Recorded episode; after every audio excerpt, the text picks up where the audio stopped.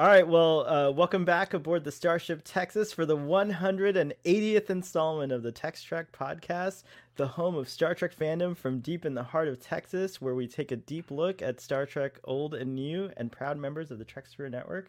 I'm Starfleet Boy. This is Dave. This is Brian. And this is Tex Trek.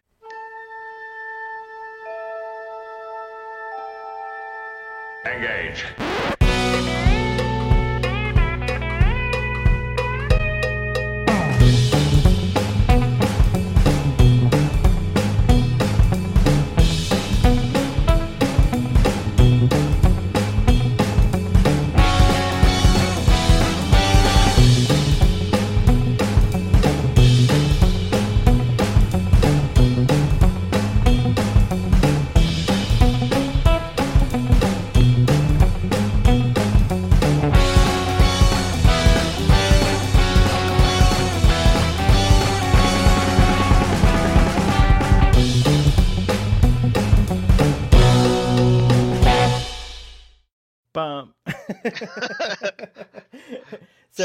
Along like I know everybody does. Everyone does. I do it. If you ever hear the Audacity file, the raw files that I send Valerie, a lot of times I'm whistling and hooting, and hollering. It's a, it's a really good. It's a really we need good, an uh, outtakes episode. we we definitely do. I got to say a little shout out to Valerie. I don't know if you're listening to this. I hear the bandwidth's uh, really, you know, that subspace uh, signal. T- it doesn't quite make it to the the gamma quadrant or wherever you are uh, but i gotta give him credit like it took a, and you guys like it took us three people to and we're not even gonna have images sorry guys. Maybe i'll pull a paramount plus and and like show like random images but Valerie really does put a lot of work into the show so if y'all come here and enjoy it please consider subscribing. Hit the Definitely subscribe so. button. Yeah. And speaking of which i'm happy to see we've got some regulars out in our audience uh, yeah. already. Um ready to talk about Discovery. I'm sure uh, maybe especially hyped to talk about Picard. It is a um, it's going to be a big week because we're hitting up two live action shows. It's is that is that a first first for Tex Trek? I we've done we've done like animated and live, but Oh, okay. I mean, obviously, okay. you guys reviewed multiple episodes of Deep Space Nine in a single oh, yeah. sitting. But... Yeah, no, I'm talking about like the of the fresh stuff. Yeah, yeah. I feel like yeah, this might be well, I don't know. I can't say honestly. Like Follower just pulls them out like on Tex Trek number 200. well, we're not oh, there yeah. yet, but like 57, 47. like, he knows them like a like a Ferengi knows the rules of acquisition. it's true. It's true. So we're gonna talk about Disco first tonight, and then we're gonna talk about Picard. So if you all in the audience there, uh, just to know what order we're gonna go in, that's the that's the order. Um, so I guess we should uh, we should get cracking. Uh, Brian uh, did the notes. Thank you so much. Very lovely. Don't um, thank me. You haven't seen them yet. They're, oh, incre- yeah, I kind of like literally first draft made up as I watched the episode. Not nothing checked, spell checked or reread. right on. So well, we'll do our best. You know, again, I think the audience will forgive us tonight if we're not at the at the you know the full Tex Trek experience. That's right. After all, I am the Florida man host helping to host the so, and let's remember some Trek episodes with like uh, uh, uh, uh what is it, uh, Jellicoe or Matt Decker uh, or Evil Kirk taking over. These are exciting episodes. it, it's, yes, yes. it's fun stuff. It's great to see how well the how much the new guy's going to screw things up. so uh, tonight's episode sounded of Dis- better in my head. so tonight's episode of Disco called R- Rosetta was written by uh, Terri Hughes Burton and directed by Jeff Byrd and Jen McGowan. This is the second time I think Disco has, has had a pair of directors uh, doing an episode. I haven't seen that much in Star Trek. So uh, while Captain Burnham leads an away mission to a planet that was once home to the aliens responsible for the DMA, Book and Tarka secretly infiltrate the USS Discovery. And that's the summary. So Dave, you want to give us a few thoughts about uh, this episode? So um, I, I, had to like sort of watch in haste this week, and I don't have uh, sort of detailed notes, and and so I'm going to keep this relatively brief. Uh, I feel like the is the the big plot we had uh, sort of there their visit to the planet is going to be sort of a plot and then the uh, i'm going to call it the metal gear solid uh, infiltration of disco um, by uh, what uh, book and tarka uh, it was sort of the main b plot with a lot of little sides. Um, i was a little a little bored by the uh, by the a plot.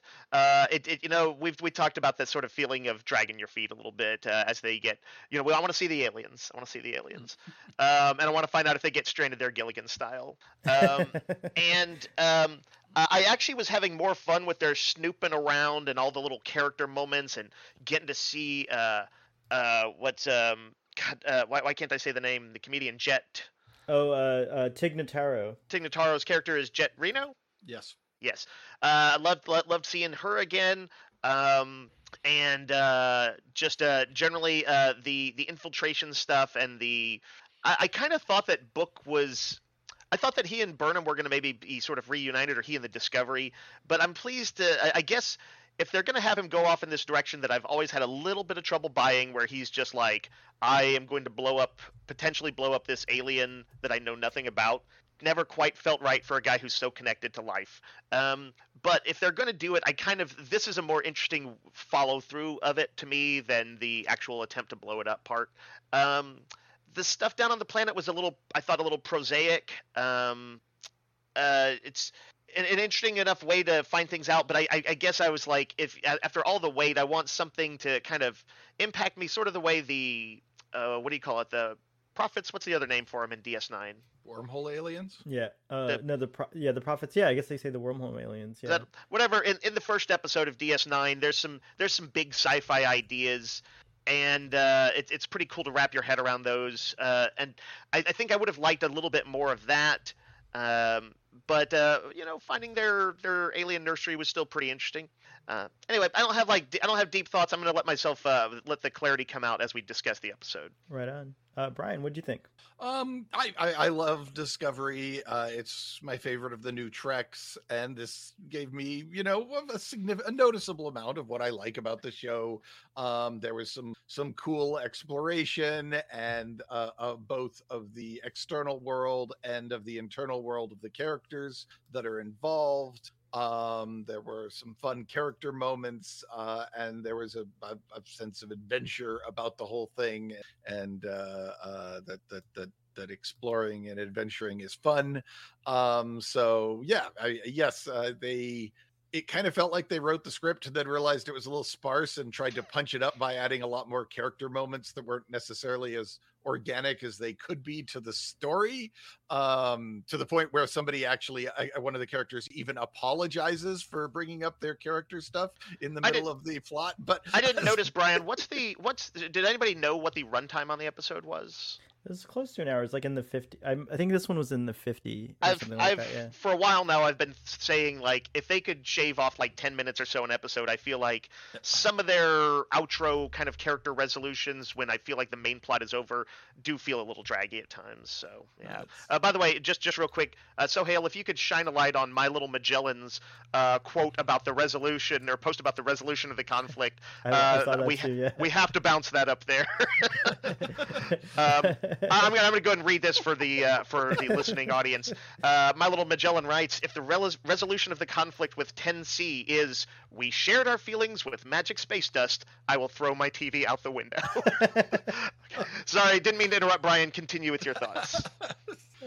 um, I mean, I'm not sure I'd be so bad with that ending, but I, I wouldn't throw my TV. Certainly not worth destroying that. My Trek, uh, we're gonna. There's in the next episode, or in, when we talk about Picard, there's smoking on the bridge. There's alcoholics on the bridge, uh, and there's space dust in this. It's a new era of Trek substance abuse.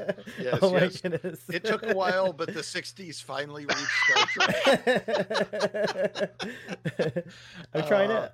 I'm trying to see. Um, there's there's like guys, there's there's like an anomaly. Hold on, what's this? What's going on here? Uh, there's like some kind of anomaly. Uh, hold on, uh, let me see if I can figure this out. Hey here. y'all! So Star Trek Discovery season four, episode this eleven?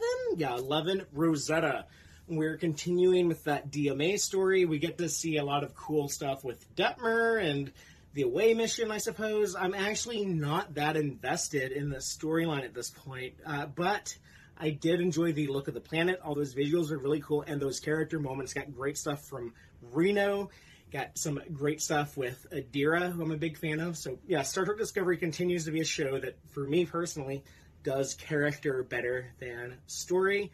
and I'm I'm kind of just overwhelmed with Picard excitement at the time. But I'll say this: I got to watch that on the Star Trek cruise in the same room as both Wilson Cruz and Emily Coutts.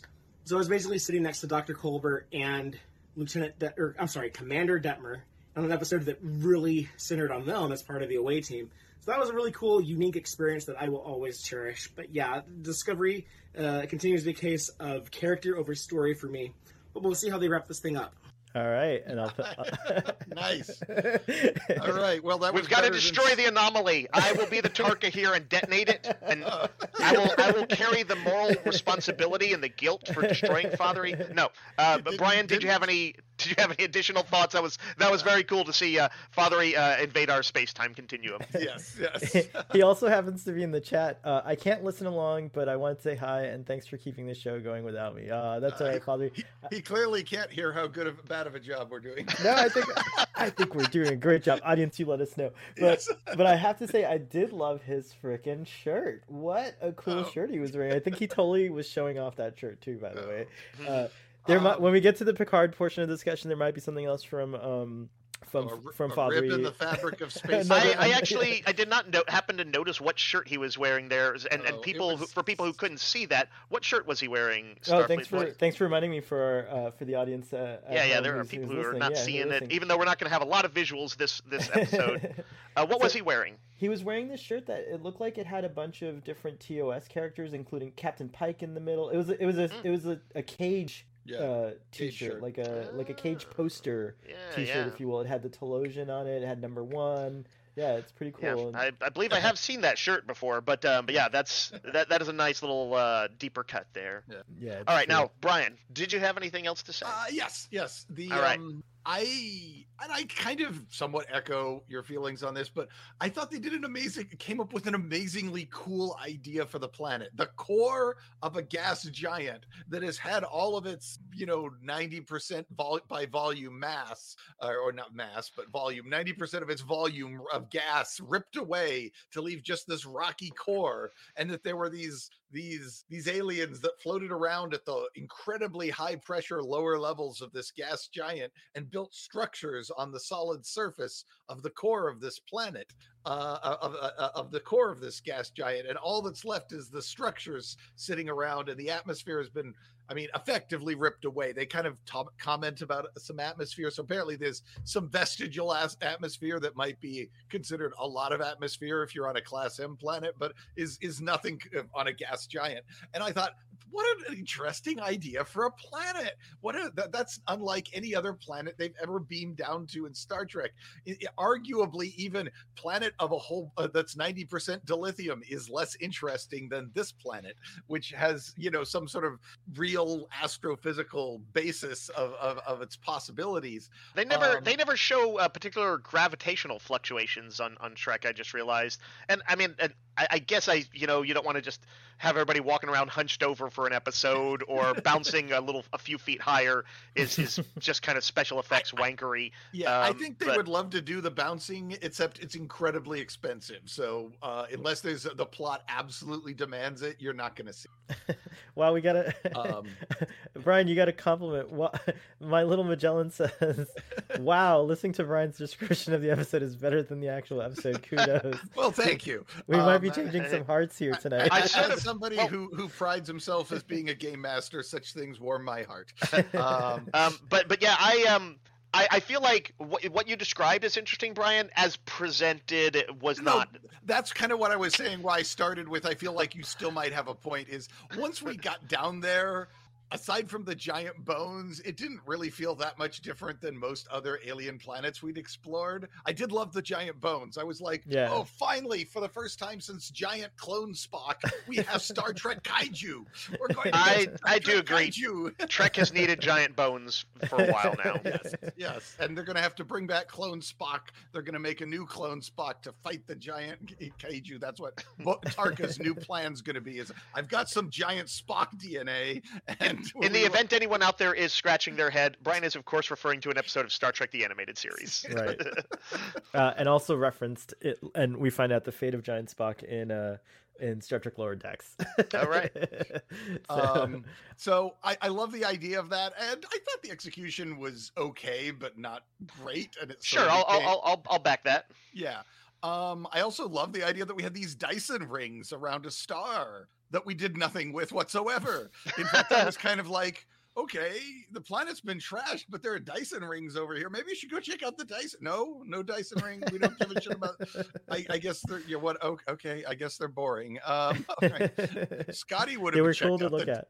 Yeah, Scotty would have checked out the Dyson rings. Uh, or not Dyson rings. What do they call them? Uh, uh, ring worlds or whatever. Anyway, um, they did. uh, they didn't they use some kind of Dyson. They said something like a Dyson. uh, I usually hear. Dyson sphere, and I thought yeah. that if it's a ring, it's it's that, that you call it something else. But think there uh, is another name for it. Uh, yeah, but I'm not No, I mean, I mean, in I the do- episode, didn't they say something about it, like the remnants of a Dyson Yeah, they- sphere, or like They, something? they like- mentioned yeah. it, and then Oh, they okay. never They bring never it up again. Bring it up just- again, yeah.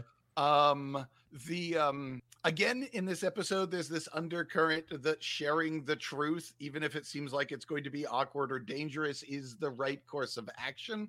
Um, and You know what, and- Brian? I, I I must have an aversion to the truth because my favorite stuff was them creeping around, spying on people from the Jefferies tube, being duplicitous, psych- making deals uh, to subvert the discovery, and I'm like, finally, it's my people. yeah, well, Star Trek might not be for you, man.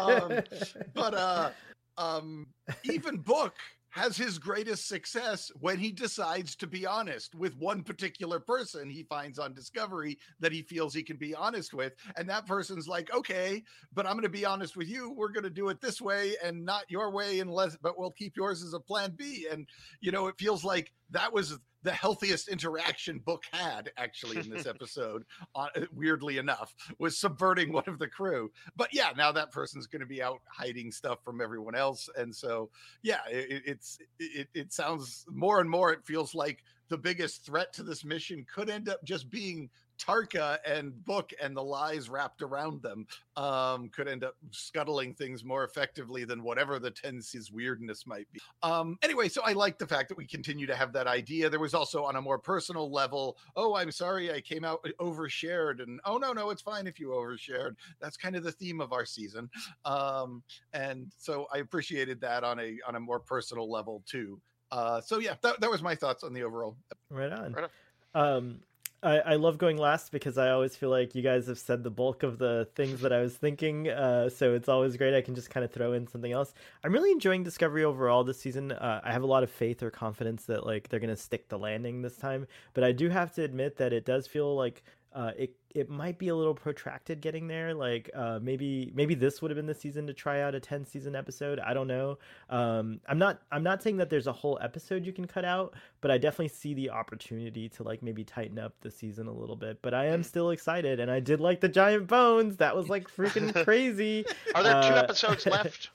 Is yeah, there's right? two episodes left. Yeah, I'm uh, I'm I'm kind of on the fence because with two episodes left and us knowing really very little to nothing about the 10C, even after um, encountering their whatever their ancestral homeworld or whatever this might Mhm. be, um, uh, I'm I'm like worried. I'm like, oh, is this if is it going to go on till into next season? Like, are we going to carry on this story? Like, is there going to be more? not. You know, I bet next episode reveals it, and final episode resolution. concludes whatever the dramatic high high point is. But in the, there there is the possibility, like with you know that article I shared, that's uh, I don't know if I'm TrekMovie.com or whatever it was, theorizing that the Gilligan's Island reference was actually suggesting these guys are going to get marooned. A little a little tongue in cheek. Um, uh, foreshadowing, I guess Ah, because they've put enough people like extra people on the ship who aren't there that, that would provide interesting dramatic uh, plays off of each other and people said goodbyes and stuff i'm like they actually could do that it seems crazy it probably is but they actually could do that if they wanted is like trap them on the other side of the galactic barrier so much is made of it oh, and they have to go to the next galaxy or something. That's crazy. You They- know what? well, The- discovery would get to continue they fulfilled their the name of the show just by going into the far-flung future but now they would be the first people to really get to get a good look around outside the galaxy I like the way you think, kid. That's kind of cool because uh, it, it it would yeah, two seasons here, two seasons here, and then let's see where the next two seasons, you know, what we do in the next two. Maybe Star Trek will finally go to Andromeda. Who knows? Like, I see uh, Stress Free K says Tarka could be marooned and that would be just fine. um, I, my uh, I- my uh, uh, coworker uh, is also a Tarka hater. Uh, I I again I'm kind of liking the characters in this who are a little duplicitous, and I think it's not necessarily like oh I love duplicity, but it's more like I, I like the kind of something of the the classic nature of schemers in in drama and. Uh, uh, just what they bring to the table. There, there- there's an energy. Um, so, uh, so I like him on that basis. Right on. Well, everyone being honest with each other isn't nearly as interesting if there isn't a schemer to throw it all into sharp relief. So, you know, you need that contrast. Good is boring if there's not some evil for it to smash against, you know.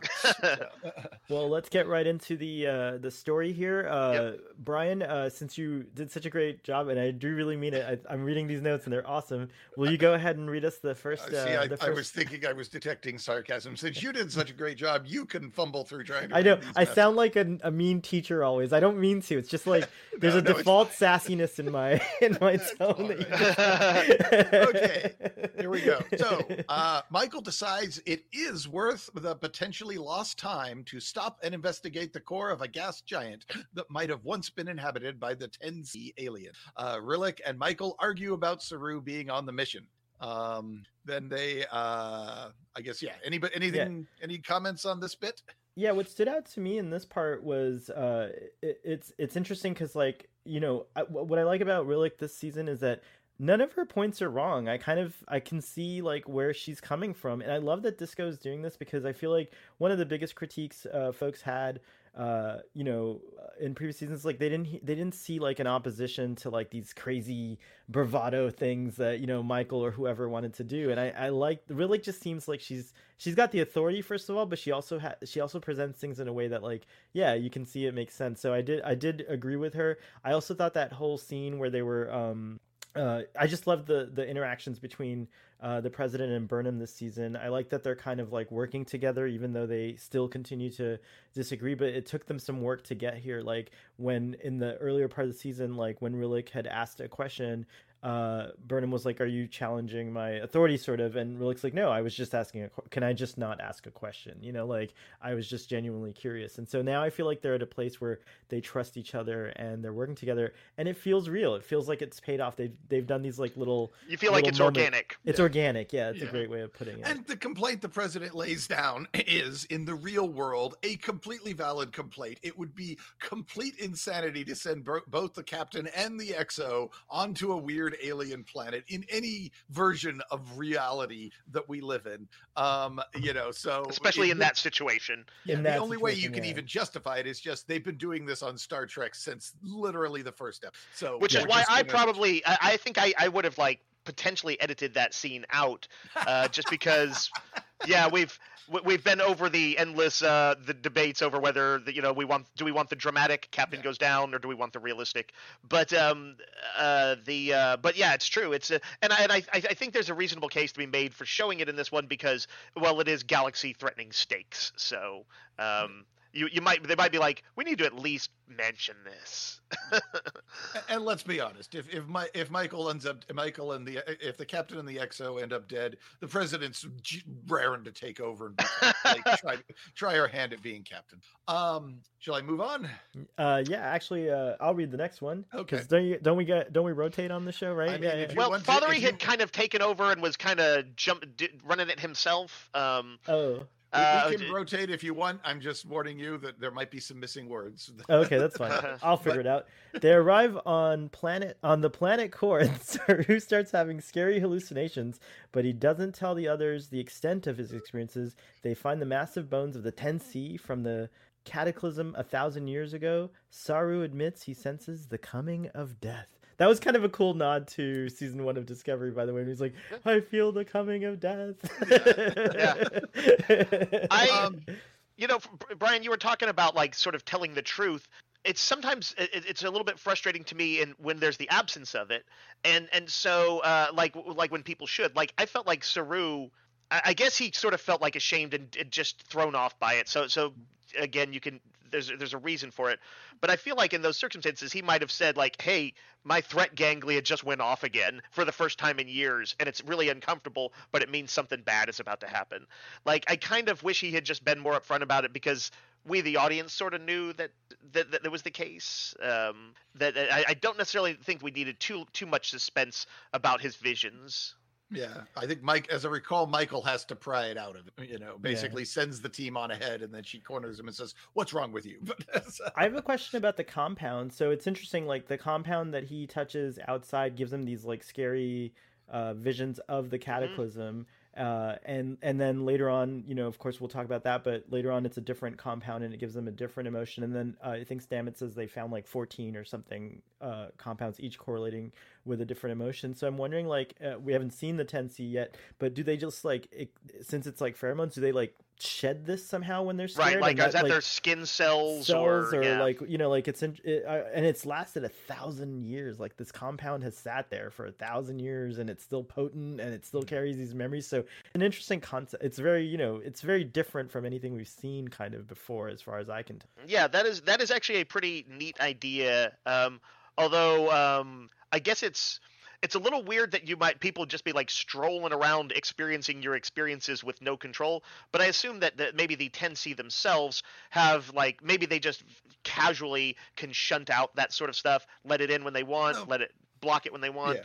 They might only put it out under normal circumstances, under very controlled and minute amounts. But the entire planet being wiped out, filled with these people screaming, this might be spraying this powder everywhere. Might they be the- pooped they they're- pooped emotion there, there, there, they, they, they, they- there might be their scre- death scream. So, so the reason it's all over the place is because when they die, they just, as an evolutionary benefit, hmm. scream death powder all over the place. So but they also anyone who comes- screamed they also screamed love powder all over well, the place no, they might have deliberately wallpapered the place with, instead of they said, well, we could do the lead paint or we could do the happy the happy buzz buzz uh, drugs for the kids. And let's I get guess the so. kids high. Okay. Did they did they make clear that they probably did and maybe I just missed it. Did they make clear if do they know if the 10C would experience these things or if it was something that like, you know, essentially humanoids uh, aliens from from you know our side of the galaxy uh, experience as just a weird side effect. Like, did they just accidentally leave psychic emanations, or do we assume that the psychic emanations are a key part of their culture? they they were very confident, perhaps unjustly, that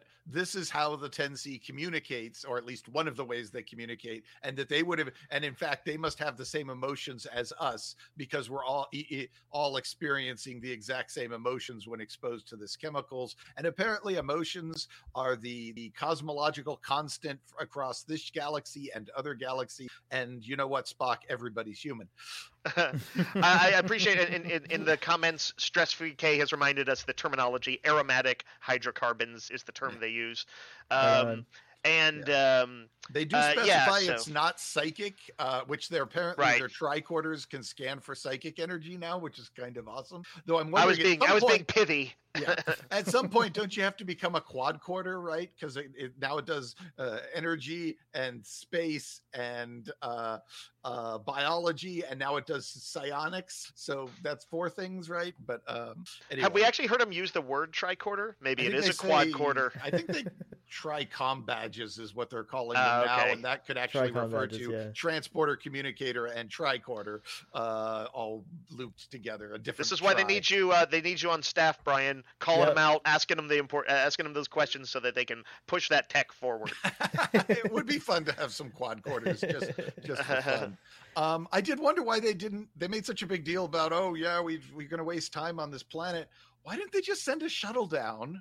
And the shuttle can investigate this planet while Discovery goes on the way, and then the shuttle, when it has its re- it, whatever it discovers, takes up into space and transmits to them. These are our findings, and I- and the ship. the- well, the- is this this this is just just Trek trope stuff? Pr- uh, Also- probably because we did whoever we put on the shuttle, we wouldn't see in episode two and three other than on a view screen. So Yeah. we we didn't want to have the the episode focus on some characters that aren't going to be there for the rest of the season. Although if they had done a shorter, like made the the planetary scenes shorter, then that would have been a good use of some of the lesser, you know, lesser seen characters. They could have sent down a Owosekun or you know some of the Yeah. others. and given them a chance to shine. So yeah. that might have potentially been a better version. If they only had two episodes left, that might have been the better the way to do it.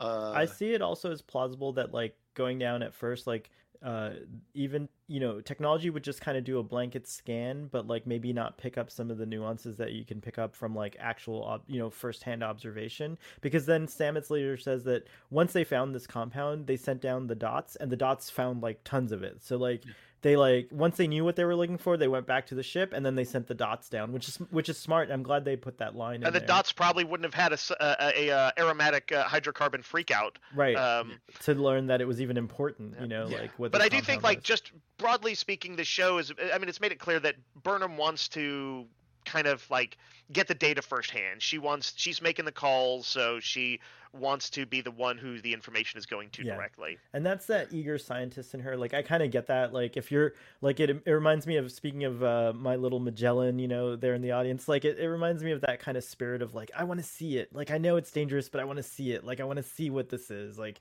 Sure. i want to yeah. touch it i want to feel it and i get that like you know th- all of the captains like picard touching the phoenix like it just kind of harkens to those kinds of emotions for Now me they do have a timeline, right? Or they, Yeah. they do have a time crunch. crunch yeah Yes, Um, yes. because, Vulcan- people or are about to start and dying Terra. by the billions. Yes. Right. So you could argue that that's maybe not the best time to go on a hike. Well, Um, Michael, yeah, Michael does put out the argument that we should do our research and then get in the and then do the thing after we've researched everything we can about the thing. Which, in a world where people are all like "fuck science," I kind of appreciate the person who does their homework before they go to do the thing. You know, they're not. I'm just going to inject myself with this and see if it cures COVID. No, Yeah. no, let's do some science. Then, then we'll inject ourselves with something. yeah Um, I see Michael Michael Stepniak in the uh, audience uh, says, "Weren't the comms jammed on the surface?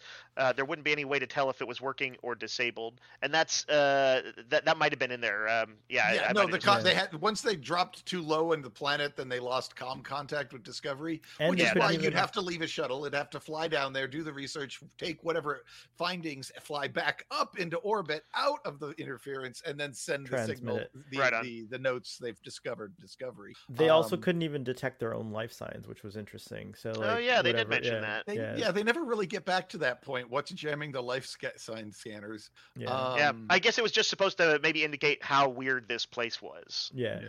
I did think it was odd that we, we've like we've got to make diplomatic contact with these aliens. This planet appears to have been a place they hung out, but we can't scan the surface for life forms, so we don't know if they're still down there or not. So we arrive, we cloak our ships, And they nice throw out the sneaky, phasers. and they're they all standing around with their guns out, and I'm like, That dude, threw me. I Yeah. was weirded out by them having all having phasers drawn. Yeah, uh, it- Um, and that was weird because, like, even in Stargate SG One, where they're going through gates into unknown worlds and With military unknown- people? they, yeah, and they've got they've got the machine guns, but they don't sit there pointing the guns as they step out of the gate and point. You know, just why you know they they they keep the guns handy, but they don't have them in hand unless something actually threatening appears. So I'm like, you know, when the U.S. Air Force is less aggressive in their first contact protocols than you are, you might want to think about what you're doing. So- I think I think it's one of those cases where the writers got a little zealous and they were like they wanted to let the the, the, the mission team look kind of badass. yeah. But yeah, it is it was a weird call to me and it actually bothered me uh, enough to to to make a note about it. So and it might be something that was only in this it wasn't in the script that might be the director um there was a comment about Nice keeping job, the weapons directy. locked the, the, there was a comment about making sure the weapons were on stun but that line would have made sense even if the guns were in you know folded up on their wrist or whatever because they're all programmable matter things now maybe they were just bracing in case there were Ceti eels uh, roaming about. I, I do agree that that is a good nitpick. I would have not. I, I think they should not have drawn their phasers. It does. It's an aggressive stance, no matter what. Yeah. Like if, if I saw someone come in with their hand out and Star this Trek- thing, yeah, yeah, it's yeah. like yeah. Star Trek has a long history of like if we don't know what the deal is, you don't power up shields, you don't power up phasers on the ship until you know what's what. What's what, Um, yeah. So Yeah. yeah, a little bit of an odd case. I, I also thought it was odd that the environmental suits we've got, uh, Culber's has white stripes on it because he's medical, and Detmer's has yellow stripes on it because she's operations, and uh, Saru and Michael have black on them instead of red. It was like, where? Why don't they have red stripes on their suits? Oh, good question as 'Cause well. they have to look cool and badass, and black is cool and badass. The more like Batman they look, the better. I, I have a comment on the suits, but uh, um, I might wait till we like uh, jump Get- to the next thing, uh, Yeah. next uh, like plot point or two, maybe. Uh, and sh- do we want to jump in? Yeah, let's do it. Uh, Okay. Go ahead, uh, Dave. Do you want to read this one, or should I just keep reading them? It's Uh, fine. I'll, I'll jump in. Uh, is All right, this sweet. uh, right? Number so they, three. Uh, they they enter a massive constructed structure and speculate as to its purpose. Culber uh, uh, begins to get the scary visions as well as Michael, and I think we might want to just combine this with the next one Yeah, because it's all kind of sh- it's shared. They figure out that it's the uh, uh, hydrocarbon dust that's penetrating their suits because they didn't tell their suits to stop it. Uh, they change the settings on the suits and the contamination stops, and they detect a chamber with something in it and they investigate it. I enjoyed the working out of the problem, uh, but it, but again, another thing like I feel like this one I kind of knew before they knew like thing, you know, like I was like, all right, guys, like, like figure this out already. It was like That's a taking- classic thing. The audience should generally not be ahead of the characters right. uh, un- until that moment when it's about to be revealed, and you have that delicious moment when you figure it out, and a few seconds later they get it. Right. But it's if if it's going on for ten minutes, fifteen minutes, whatever, um, it's it's a it's a dicey proposition. That being said, great shining moments from Detmer from that piece. Like I did like that, you know, she talked about how like in that one scene she talked about how she compartmentalizes things and that's how she's able to like give a veneer of coolness. She also talked about her past. She also talked about therapy. Uh she also talked about her trauma. Like it was very cool. Like it was neat to see and and and the things that she was talking about are things we've seen, you know, Right. that came before. So it, it was very Was that a- last season? Yeah, it was last Yeah. season. Like, uh, uh, someone was pointing out that this was like Det- Detmer's moments to shine, but she also had a moment last season to shine as well. She had that trauma. You know, she had that disturbing scene at the dinner table where she like was reciting that like morbid haiku about Stamets dying or something. I don't Oh, remember right. what it was, like the blood of Stamets or, or something like that. It was like very, very dark, but very, very interesting as well. So yeah, I enjoyed the Detmer stuff in it. Uh, but yeah, it didn't seem like yeah something uh, something didn't coalesce with the it, it like lingered a little too long for my you know for for me.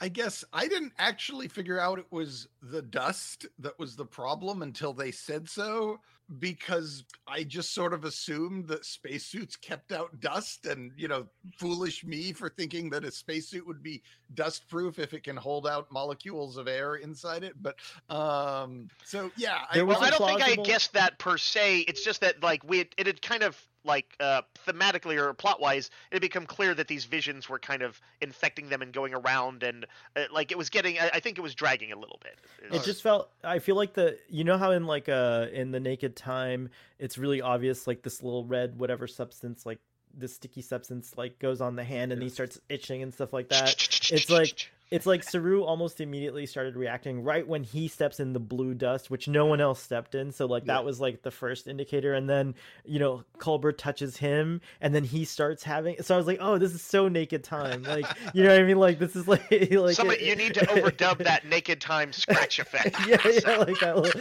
that little, yeah, exactly.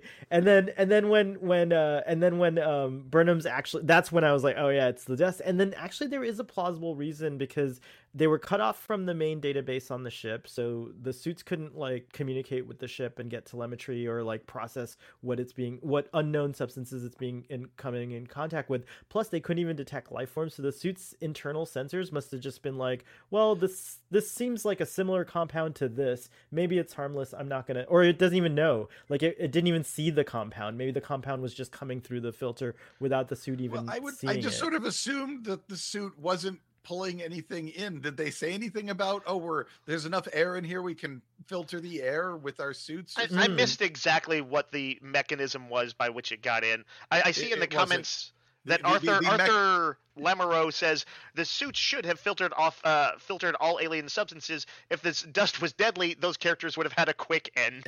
which which probably happens a lot in Starfleet, and we just don't hear about it. you know? Like, I, like- I didn't assume it was filtering anything because they never mentioned filtering anything. I assumed they were like spacesuits where they have their own internal oxygen reach Yeah. scrubbers. And Gotcha. that Was- nothing was on it the something that was like- is interacting with was it something the- out of phase with the reality, fourth dimensional, something like They that? Is didn't that why? say that. I mean, Okay. That was the only head headcanon I've come up with. This is Yeah. some Good trans-dimensional, point, yeah. transphasic dust. The thing I wanted to mention about that. the suits uh, is that once they got into those darkened quarters, I was like, who designed these suits so that the interior lights of the helmets give you scary face?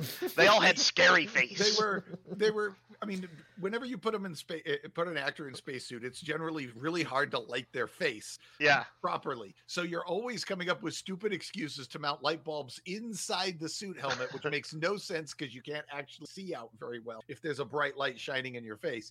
And once again they but because these suits were so conformal there wasn't a way to get the light around the ridges of the face so they ended up with a halo of light around the face but the center of the face was all dark and shadowy because it couldn't because of the way they built the helmets Yeah. and i'm sure It was it was you- some weird shadows. It was I some weird bet you shadows. those helmets are and those lights will look different next time we see that those suits in Discovery. Well, see, They I thought they, they wanted say, it. That didn't look good. We're going to spend some money and fix that. I figured they wanted it to be eerie and like so they you know the the equivalent of the campfire flashlight under the face, and so that was like an intentional use of the lighting. I, I don't Um, think they realized how bad it was going to look But- until but they yeah, let's- switched switched on the lights. Let's keep an eye on that next time those suits do appear. Absolutely.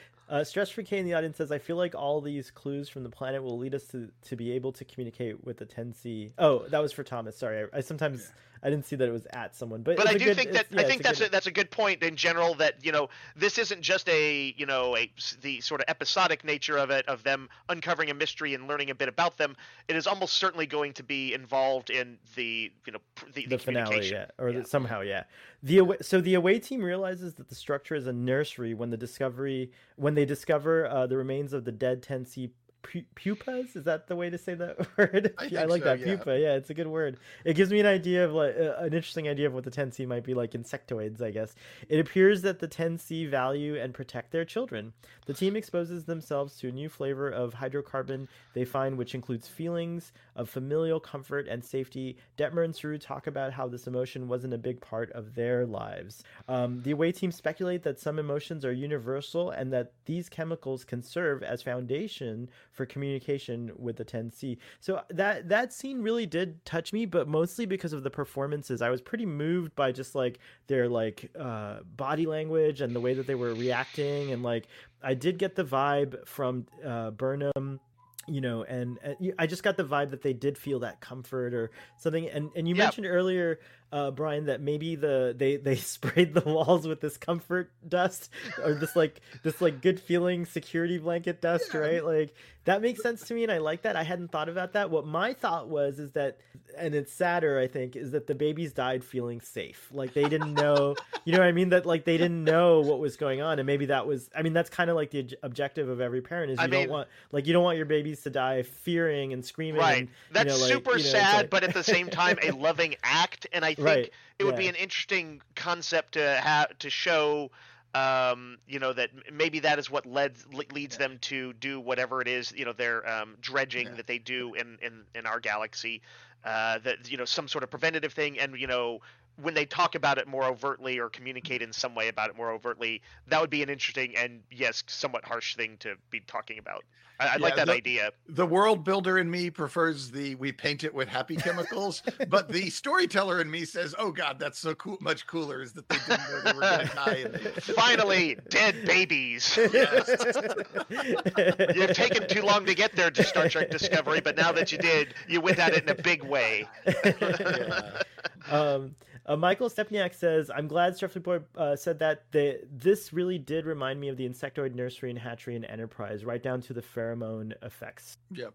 I had forgot about that episode, but you're right. That was that that was one where they they pretty much went to the same places. Yeah, that was a good episode too, where Archer wasn't Archer affected also by those pheromones, right? Like he was kind of nuts. recall. Yeah, he was like going nuts. He was like super protective and like. Let's put that in the non-existent Gorn eggs at the end of this episode. Oh yes, there yeah, you go. yeah. There are all yeah. Sorry guys, there's no Gorn eggs, but we're gonna put that Well, one. there in were there. corn eggs. You have to find them on your own. Yeah, But we'll- exactly. We'll, mention that one. You got to do. you- hey, audience, you tell us what the Gorn eggs are in the chat, and we'll put and we'll highlight them tonight. Man, there's going to be 800 of them in Picard. it's true. It's true.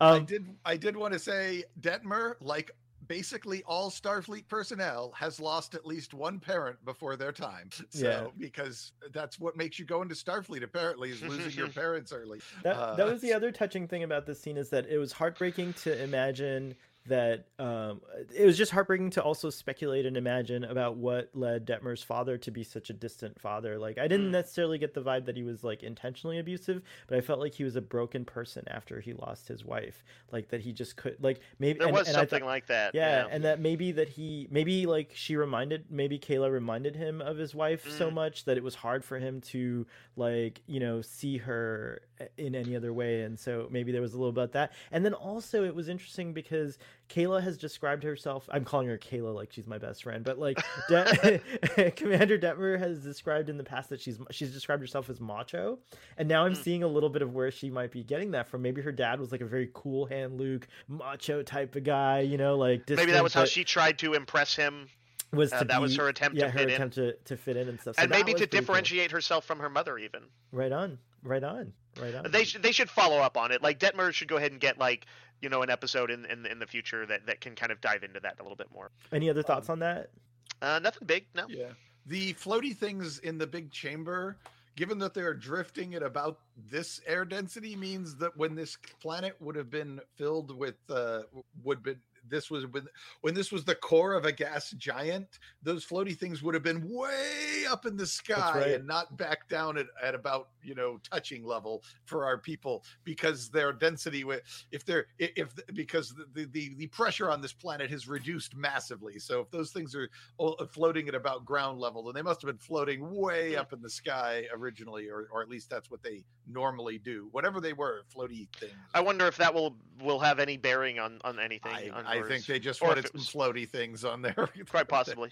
Speaking of Um, uh, speaking of xenoanthropology for a second, um, they remind me of something really interesting. When I was a kid, I, I can't remember the book. I'll try to find out for the next Tex Trek, or I'll post it on Twitter or something. But there was a book that NASA collaborated with some artists, and it speculated what life would look like in our solar system. And the Jupiter life forms were very like they were like these floaty things that reminded. I used to call them as a kid jelly wobbles. I don't know, that's like something like a kid would say. And these I want to see this things- book. That sounds cool. I will find it. I, I have it somewhere in my closet. I actually own this book. But interestingly enough, the the series, the new the new version of the series Cosmos did it. Kind of visualize the same thing. Like uh, you know, they did they this season, the second season did more of a xenoanthropology type of thing, where well, not not really xenoanthropology, but a speculative like you know life on other Speculative planets biology and all biology that stuff. yeah.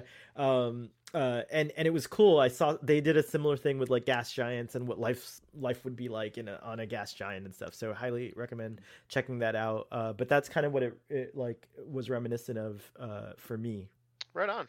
on the way back to the disco, Detmer apologizes uh, for oversharing, and Saru says all our experiences make us who we are. Michael speculates that trauma of losing their home planet is why the 10C. Oh, did I skip one? No, I didn't skip one. Okay, is why. Sorry, a highlight just came up and it threw me off. Oh no, sorry. That's I didn't fine. realize the highlighting showed up on yours as well. Screwing you up, I apologize. Father, don't kill me.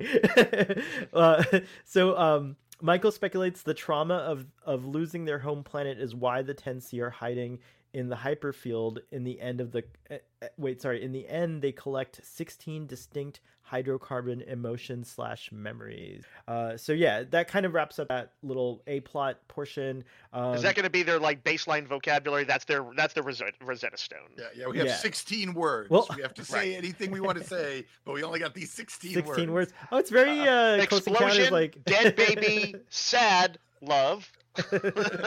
Horrible wonder- death and, a and horrible uh, jelly death. donut. We have jelly donut for some reason. guys lead with lead with baby no i'm just kidding guys like no but i do i i do wonder is if if these things are so big like the kaiju so disco's probably gonna spray this shit out into space to like Oh, the communicate with Crimson them Shield shit. They're gonna Ah. reverse the Yeah. Bussard ram scoops. right and then spray the the compound i imagine into space because i can't imagine that like you you can't just go up to it and spray it like you know like it's Yeah, like this this is their is this whole season going to end up being their kind of Darmok writ large? You know, a uh, a uh, sort of a, a meta scale version of trying to communicate, and but they'll they'll theirs will kind of also take on this kind of big special effectsy thing if if that is how they do it, and I think that might be how they do it. Nah, Right they're on. gonna they're gonna do full Rick and Morty, and there'll be a big nozzle on the front of the ship that'll splooge this goo all over, and then Oh they'll no! get splooged Save that for the lower decks. It won't be a nice mist. It's gonna be something sticky and goo. No, uh, it'll probably be a mist. so let, let's get to Dave's favorite part of the episode, the B plot. oh yeah. Uh, this, you know what I want to do? I want to overdub for over the B plot. By the way, uh, the Mission Impossible theme while they're climbing around in the ducts. Dun, dun, dun, dun, dun. Uh, All right, so- hit it, hit it. What do we got? Hit it. Book and Tarka secretly beam aboard the Discovery to insert a virus into Zora, or a patch they were calling it, but I It's a think they were calling it. Yeah, but it's a virus. It is a virus. be. A vi- yeah, patch is like a yeah. You're right. A virus that will let them piggyback on Discovery when it enters the domain of the 10C. They beam over and eavesdrop on a conversation between Ndoye and T'Rina. Ndoye expresses frustration, and Michael cautions methodical. Uh, ca- Michael uh, cautious Michael's cautious methodical approach. Book wants to enlist Ndoye to their cause. Tarka says fine, but he's continuing to engineering. Book explains his plan, and Ndoye says she will be their uh, spy, but only if Book agrees to give diplomacy a chance. Only if Ni'Var and Terra are about to be destroyed can Book and Tarka. You know, I'm sure Book will take that to heart. Uh, meanwhile, Tarka's over here with the detonator button, and he's just like the instant he sees him, boom. He's over there like now. How about now? Is now good? How about now? He's gonna have an old-fashioned plunger that he pushes down. He's specifically gonna make it like that. He's gonna have the replicator make one. Uh, yeah, you know, we, we we already did see this whole how this whole thing played out with the DMA destruction. With the oh no, we could wait and talk about boom. No, I'm doing the thing. Boom.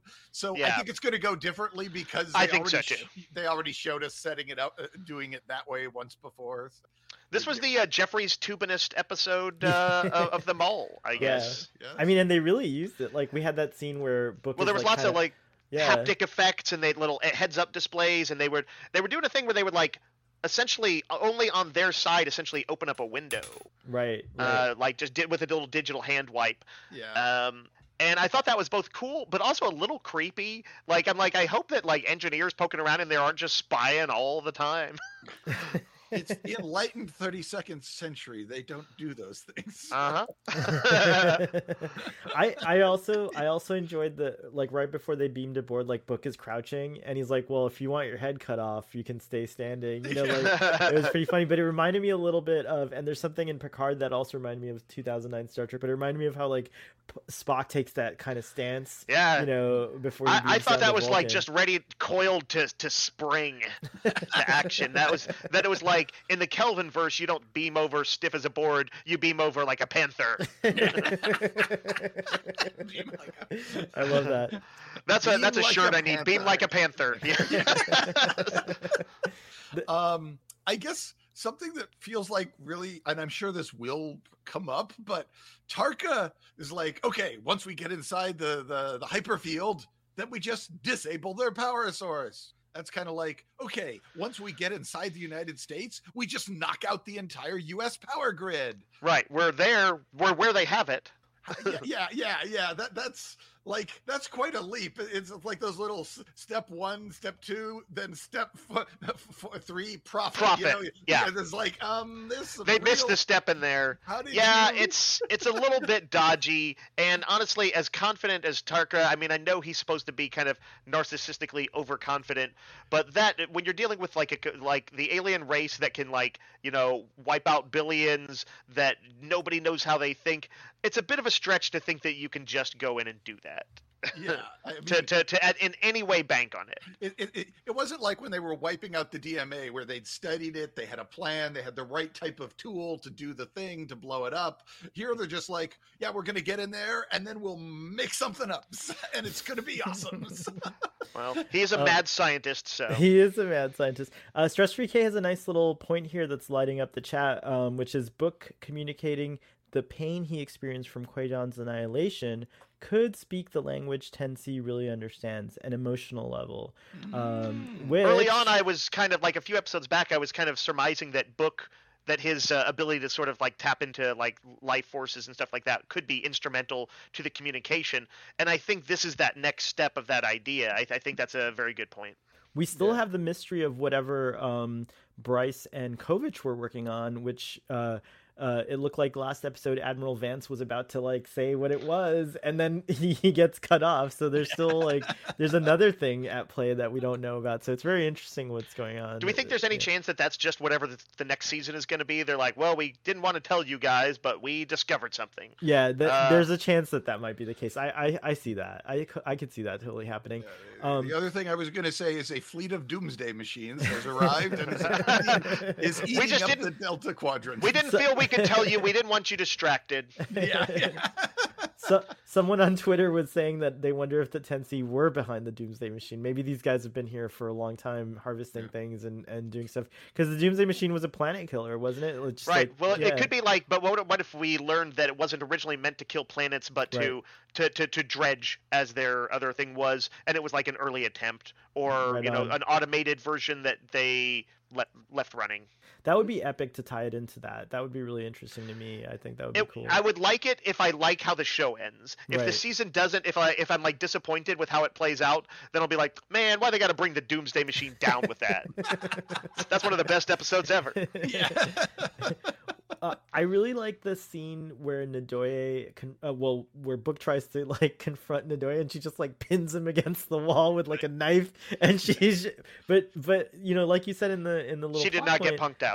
she did not, but but I love her character. I ho- I really do. I kind of love Dave's idea about them being stranded afterwards because I want to see a lot more of this interaction. This play, I I do feel like they are setting something up. I don't know. Maybe it's just for the season and that's it. But like it, Well, you know, it there's occurs to me- that it's it's they've they've already established uh, something of a, a pretty strong bond between the uh, president and and and Burnham at this point of mutual respect.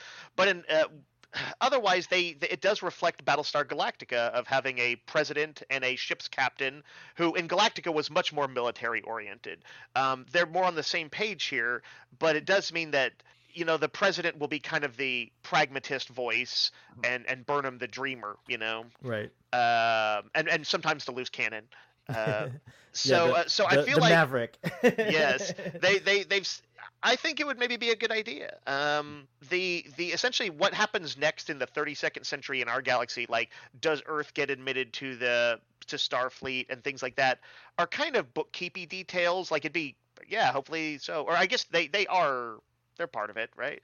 I don't think yeah. so. I, I, I my impression is that both Earth and Ni'Var still have yet Oh, to sign you're right. No, you're absolutely Yeah, right. you're You're right. right. They hadn't come to back. So- Yeah, yeah. So there's Ni'Var, still no, sorry, Ni'Var came back. Uh, remember they? Yes, no. Remember the episode where uh, where they decided that, with her mom? that that no, that Burnham would be the special counsel. yeah, like you're the spe- right. Yeah, yeah, Yeah, So yeah. like, so Ni'Var is. Ba- I think this will be the mission that gets Ndoye to petition for Earth to come. Maybe, we'll, we'll but there's see, no you know, other like- big dramas essentially going on in the galaxy right now. They're mopping up the um, the Emerald Chain, and and you know they're they're inducting new planets, and they're working on a way to what synthesize dilithium, and so like kind of in some ways things are going okay there. They're they're doing what they need to, so it'd be cooler to be off someplace new. Yeah, right on. So Tarka sabotages sabotages. I like to say it like Kirk. Sabotage. so Tarka sabotages the replicators to get everyone out of the spore drive room with steaming bananas.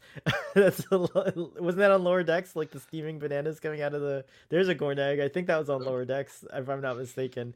Uh, uh, then returns to his ship, now leeching on the disco. He finds Tarka kidnapped Reno. Boom. Yeah. Um I was disappointed that we just went back to the spore drive room. I was expecting I was thinking that if we're going to sabotage the Discovery's computer and insert a virus into a ver- a place where you have to be in the special room to do it, it would be that weird computer room where Michael got in the big fight at Oh, the end of yeah. last season. That that's supposed to be their server room, But- right? But Brian, you have to traverse like a hundred miles worth of of like empty Yeah, they could have had space. Book with Spider-Man web shooters swinging through the void and screaming Star Trek fans throwing things at their expensive television sets. they locked it in another dimension after that happened, and so you can't get to You the notice how has, I think this is the first season where we haven't had a single shot of Turbo Lift. No, we haven't. Around the roller No, we haven't. I think I think Disco probably said, "Okay, people, we get it, we get it. We're gonna Really, Good, good for them. They they You heard really us on the hate Klingon. No shoot. They heard us on that one. I mean, honestly, like I feel like that that area was so big, you could probably fit the whole 10C delegation in that whole space. Yeah, no, that's what they're going to do. That's where they're going to host it. It's only Discovery has a trans-dimensional turbo shaft that can hold the 10C for our negotiations. but Well- what what do you all think? Uh, how do you think uh, is going to complicate uh, things or or add to things, or what do you think? What do you think the I play mean, is with this? to me, she's a wild card. Yeah. Um, and, and I, I, can't really kind of guess, which is which I like. Um, so So, so, you think she might actually join Team Book and Tarka? I no. Well. Isn't that what I mean? What sort of wild card do you mean if she's not going to change her? well, exactly, exactly what she does, whether she tries to escape, tries to sabotage them, um, you know, uh, it just changes up the dynamics of the two-man, you know, sneak sneak team. Um, you Just know, it's pours so much sarcasm and scorn on them absolutely, crushes their absolutely. wills, and they forgive up. Yeah, that's possible. they may not be ready for that dry, sh- uh, like acidic uh, sense of humor. Uh, our friend PJ says this season needs more cowbell. I agree. I, I do agree. Uh, I Um, think she might talk sense into Tarka because I feel like they have a very similar, dry kind of like very, but also very. I, I don't know. T- uh, Reno seems optimistic, but in a very I, is the word pragmatic kind of way. Like she's not like optimistic in an enthusiastic way. She's just very like, yeah, it's gonna be all right because the sign said. right. You know, like you know, like, you know, there, and- there, I know that there is definitely um, there there are those who are, who are not really enjoying Tarka's presence. If they want to win over audiences, like well, I guess they their big shot was of course revealing his backstory, but having Reno pull him around would I, I suspect help help people. Yeah, she's really good. I mean, Tarka and Stamets are very similar in a sense. Like they they have these like they're insanely intelligent. They're these crazy mad scientist geniuses. Uh, uh, of course, Stamets less. Stamets a, little, a lot more careful. He's a family man now, and he has a he has a um you know he has a he has a family, so he thinks about things a little bit differently. But remember when Tarka and um initially uh um uh, uh Stamets was like opposed to meeting Tarka because he never acknowledged his work or anything like that. Right. But then when they finally got together, he was like such a fanboy for Right. Tarka. Like Tarka kind of won him over. I feel like that's gonna that's not gonna happen with with with Reno, and she will truly challenge him. Like you know what I mean? Like she won't be wowed by his Right. optimism or like his resolve or like his enthusiasm that the tech. I've got. she's like she's just gonna say something like she's like gonna be like so you're just gonna let your trauma potentially destroy the whole galaxy. right. She's right. just gonna say it. Yeah, she's just gonna say it as is because Book hasn't been really doing a good job, and I get it. Like his he's Tarka's totally playing him on an emotional level. He constantly like refers back to the destruction of Kwejian, and don't worry, you're gonna be saving billions of lives when you do this. You're gonna be a hero. Like you're gonna like this is totally feeding into like Book's damage at the moment. You know, like Book needs to to do something to feel like he can make a difference again, and and so like, but you know, so yeah, I think it's an interesting mix throwing Reno in there. Uh eh, regardless of what they're gonna do she's fantastic. I love the scene uh we'll go to the c plot now uh where uh, well two things. First Rillak asks harai to be more optimistic around other delegates. Adira talks to reno about the detmer how detmer handles stress reno tells them to hang out with detmer and go and get to know her but don't say i want to be you because that's creepy. Adira hangs out with detmer hugh and michael that he oh wait hugh tells michael that he's trying to work out his trauma. So yeah those are the big moments. But going back to the the earlier part of the c plot yeah so like you know those moments where she was talking to to adira and like all that advice she was giving i really liked all that stuff. What do you guys think? It was fine. I, I, I didn't dislike it. I don't know if I I was it felt like having this sudden obsession with Detmer kind of came out of nowhere, but but maybe That's- it was there was- and I wasn't paying attention. I, I thought it kind of came out of nowhere, and and because um because we're like you know I, I've been talking about this for a few episodes because they made the scale the stakes so big this season. I hate to say it, but anytime somebody says something like "I'm not feeling great," I feel kind of down about this, I feel uh, depressed or unmotivated, I'm like, bro, the universe, the whole ga- the whole galaxy is about to get wrecked. Um, and and so it's.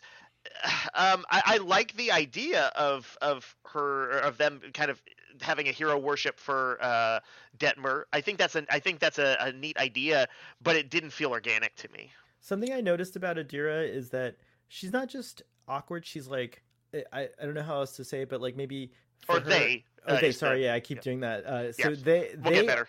thank you, thank you.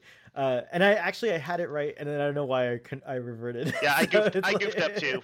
That's all right. We'll- we'll- we correct and move on. Yeah, sorry, Adira. Anyways, uh, when Adira is like Adira's awkwardness seems like to me like so so painful for them in a weird way. Like it, it, it really is something that they want to correct or get out of like but they Mhm. like they don't know how. And so i do see that like maybe this will carry on into the next season but i do see like why the the draw like i want to be detmer because it's the complete opposite of Ad- adira. Like detmer doesn't say much. When detmer does say something it's always very like spot on and that's it. But i do like that detmer kind of sees what's going on and gives Adira something to relate to by saying, "No, it, it's rough. I didn't know what I was doing. I was like, I was having a tough time." And so that like, I feel like that let Adira go, "Oh, oh, you know, my my this person I want to be like is experiencing the same things as Right. me." You know, Basically, like- everybody has imposter syndrome and yeah, stuff like Yeah. that. yeah. I don't know about does Tarka does Tarka have imposter syndrome? He no, he has narcissism. He's Well, got, you know, uh, this is funny though. Narcissist though. My experience with narcissist is that they are a weird combination of like extreme egocentrism and crushing sort of um, uh, what do you call it? Um, Security? insecurities. Yeah, Mm, mm, mm. yeah. So, so yeah, he probably does. Yeah, Um, it's just uh, uh, you you don't tend to see it. All right, Fair enough. Um, you did skip over my Oh. uh, uh, uh, my my my favorite of the synopsis. Oh, then you read it, sir, please. Okay, So so book lovingly and longingly spies on Michael. That's right. then returns to his ship. So- Speaking of, you know, like uh, when um, uh, who um, who told um, uh, was it was it Jet who Yeah. told uh, um, Adira not to uh, uh, tell Detmer uh, I want to be you. yeah, yeah. Um, so speaking and that's, that's creepy. Speaking of creepy, lo- lovingly spying can be creepy. oh yeah, Okay, no, creepy. So did you guys catch though that that N- Ndoye sent that? So I think Ndoye's playing Book a little bit, like trying to remind Book like what the priority is. Because remember, like Ndoye said, "I'll send you like telemetry." So Yeah. Ndoye purposely sent that. First to- telemetry is you can go here and see your girlfriend. right but like also i think ndoye is thinking like let me just remind him what's at stake here like you know like there is there Yeah. not you know that there that like what burnham's trying to do first of all to remind him because like the whole time what one of the things that i love about book is that he's in opposition with with um michael but he is still a supporter in a weird weird way like he's still right. always They're like always in says- opposition, but also in sync. sync yeah. and so i think that's like a good that i think that was a good play on ndoye's part is to send that to book because she's because even didn't he ask about her I, I mean i don't know there was I, I have to watch the episode again but like that was the vibe that i was getting is that ndoye kind of is like okay let me just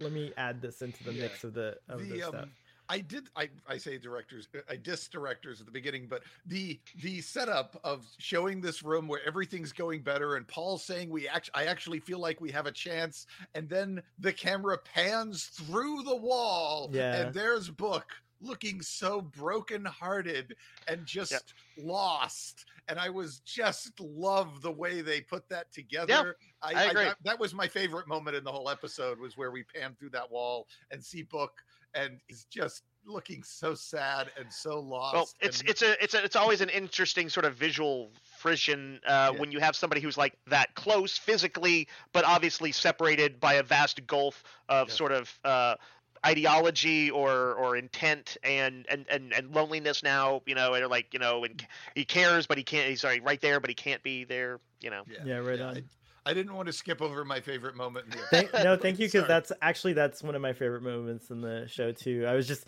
you know, I got nerves here, Brian and Dave, but you guys are doing such a great job. So like, I'm so worried that you know the audience is gonna be like, kick that Starfleet boy out the airlock. They can't do that because we're coming up on Picard, and they've we got are. to It's true. That's coming up next. They got to So find let's- out.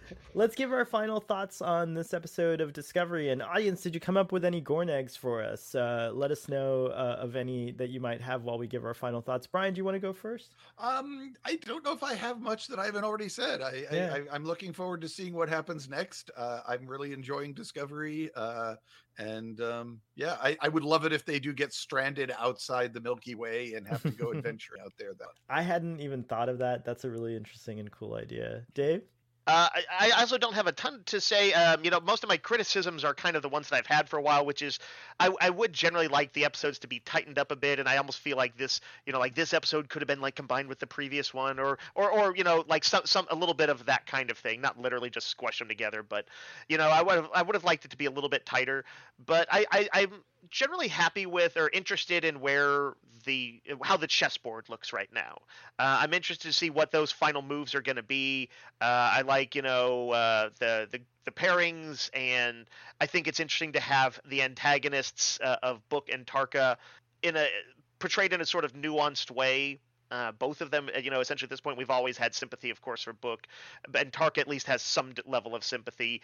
Um, and uh, and I want to see, yeah, next episode. I imagine we're gonna hopefully get some big 2001 Star Trek motion picture style, mind blowing stuff Yes. along with uh, yeah, seeing how how this plays out for our uh, favorite characters. That would be amazing. Uh, I don't really have anything to say except that um, I was a little bit, uh, I was a little bit like kind of, um, I felt a little bit uh, worried about disco and the disco fandom because uh, Picard dropped on on the same day as this episode. And I felt like it was definitely an like it, the response to Picard is so big that it was kind of like overshadowed disco. Yeah, Um, but talking to you guys about it this way, I'm like, you know, whenever someone, whenever the Picard hype dies a little bit and people stumble upon this, I think they're gonna enjoy it. You know, like after because I've already watched Picard like six times, I think, and I've only Oh watched. I've only no, no, it's an exaggeration, but I've watched it like at least four times. And... all right, Scotty. yeah, it's true. how else? How else am I Admitting gonna you have a my- problem is the first step. yeah, it's true. But uh, but I but I You only just need to be as cool as Detmer is about it. it's true. It's, it's true. But I only watched this episode of Disco once, and I usually watch it at least two times, you know, or at least three times before. Got crowded out. So it got crowded out a little bit. But but you know that being said, I do wish, even though I'm glad Picard is here and I've been waiting for it and the anticipation is over, this discussion has rekindled my excitement and anticipation for what's going to happen in the finale. You guys came up with some really cool things, and Right so on. I'm excited. I'm excited about Disco. So now now I'm gonna have to like figure out a way get get that extra sleep so I can wake up extra early and just watch these things over and over and over again. Uh, but yeah, let's uh shall we move on, gentlemen, to the well or should I said I guess we should say should we move back in time now Whoa. to the to the 25th century? yes, this is our first 25th century Star Trek. I mean, aside from some little flash forward glimpses in the time in Wibbly Happy New Year! I saw that noted when they were. I was looking at the memory alpha uh, uh, for for this episode, and I was like, oh, it was the first one, yeah, or Yeah. first notable one. Oh, before we fully move on, there was a Gorn egg. Sorry, I asked the audience for Gorn eggs and I didn't go back to that. So, uh, my little uh, uh, Magellan, Magellan. uh, petitions that the Gorn egg is the similarity to Soran and generations that Arthur mentioned. Oh, Arthur actually mentioned it. Sorry. Uh, so let's see here. I believe that was Tarka uh, being similar to Soran. Yeah, Um, similar to uh, Soran. So yeah, that's an interesting Gorn egg. I, Yeah. I, I can segue that nicely into our discussion about Picard if you let me. Oh. Oh, well, I guess we we have to go. Th- we have to do the summary first. no, d- uh, I'll- uh, and then okay, I'll well- do my opening thoughts. Okay, very good. So, so just a reminder that this episode of Picard, uh, called "Star," the Stargazer, was written by Akiva Goldsman and Terry Matalas, and it was directed by Doug Arn Aarniokoski. I hope I said his name correctly. And uh, let's go over here to the uh, summary synopsis. So, um, Starfleet must once again call on legendary Jean-Luc Picard after members of his former crew, Cristóbal Rio, Seven of Nine, Raffi Musiker, and Dr. Agnes Jurati discover an anomaly in space that threatens the galaxy. Those Uh, anomalies. Why don't you kick off our opening statements, Dave? Uh, let's see. Uh, so you know what was interesting? Oh wait, is, sorry, Brian was going to do it. He has segue. Oh, yeah, yeah, Brian, right. Okay, segue segue segue away. Segue Segue away. away. Give us a, your Okay. opening statement. All right. We told people it would be a little disorganized. yes. Okay. We, we did say that. We did say that. So I think I think it's not too much of a stretch to say that season one of Picard was kind of a thematic and in some cases literal sequel to the film Star Trek Nemesis. Is that fairly? I mean, it's it deals with the Romulan culture and what happened to the Romulan yeah. culture. It deals with what happened to Data. Um, it deals with uh, you know Picard uh, and and and and and continues his story. I feel like that's not too much of a stretch to say. no, not at all. Actually, it's very. I, I I agree with that, and I also thought like, but also somehow it it somehow reflected all good things. But carry Yeah. on. Yeah, yeah. yeah. So yeah, well, yeah. Now this episode, just judging by one episode, um, but also knowing a little bit from the trailer about what's going to happen in the rest of the season for season two of Picard, feels like it's a thematic sequel to Star Trek Generation, which of course brings us back to Soran. But um, nice. Yes, That's- that's because- fine. we have um generations is the story where picard discovers that rené is dead in a fire and that his his house the, the, the place they grew up That was his nephew. nephew yes his nephew and and that there will be no more picards and that the line is going to die and that that his chances are up um and and that that he, he is he, we see him regretting the choices he made time is the fire in which we burn um And this and- time, time is on our side. Yes, it is. Yes, yes, it is. And little on the nose. A little on the nose. there's all this talk about whether or not you know he says the final frontier is time not Right.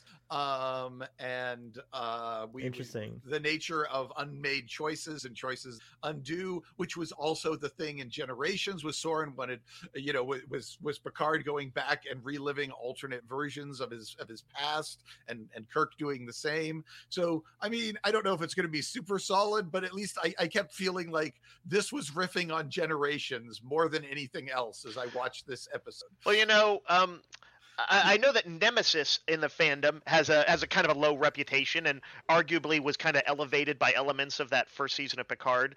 Uh, Yeah. Generations, I think, has a better reputation, but is not beloved, maybe.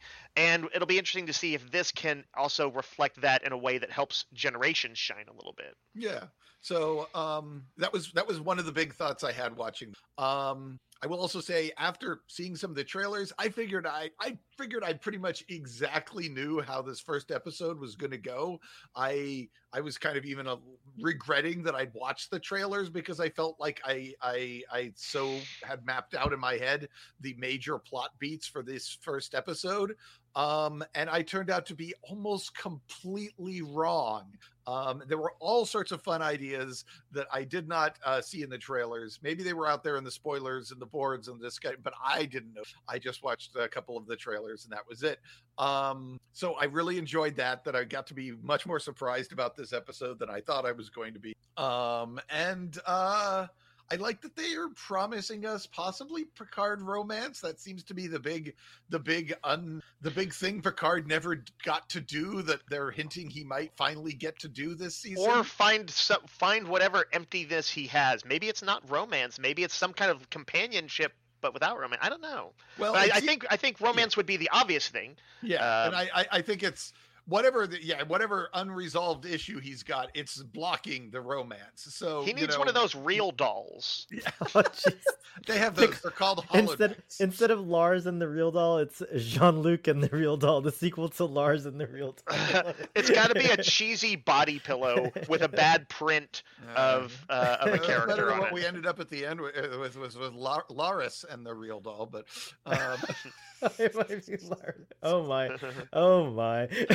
Um, do you think we're? I- I guess that's a question I had for you guys. Do you think we'll we'll actually get some Picard romance, or have have they? Nope, I- Laris got left behind. The plot is moving on. with No, no, I think back. we will. I mean, you know how it is in these kind of things. If you if you if that's been brought up, wherever they go, there will be a uh, uh, what is it, Edith Keeler there, or the insurrection babe. Um, you know, somebody will be down there. I feel that I, I throw need them in front of a car and they'll get run over. even if she is not um, in this alternate timeline, although she she I guess she would still be there. I need to see Doctor Crusher or I Riot. Before Okay, this. we're on the same. I, I knew I liked you for a reason.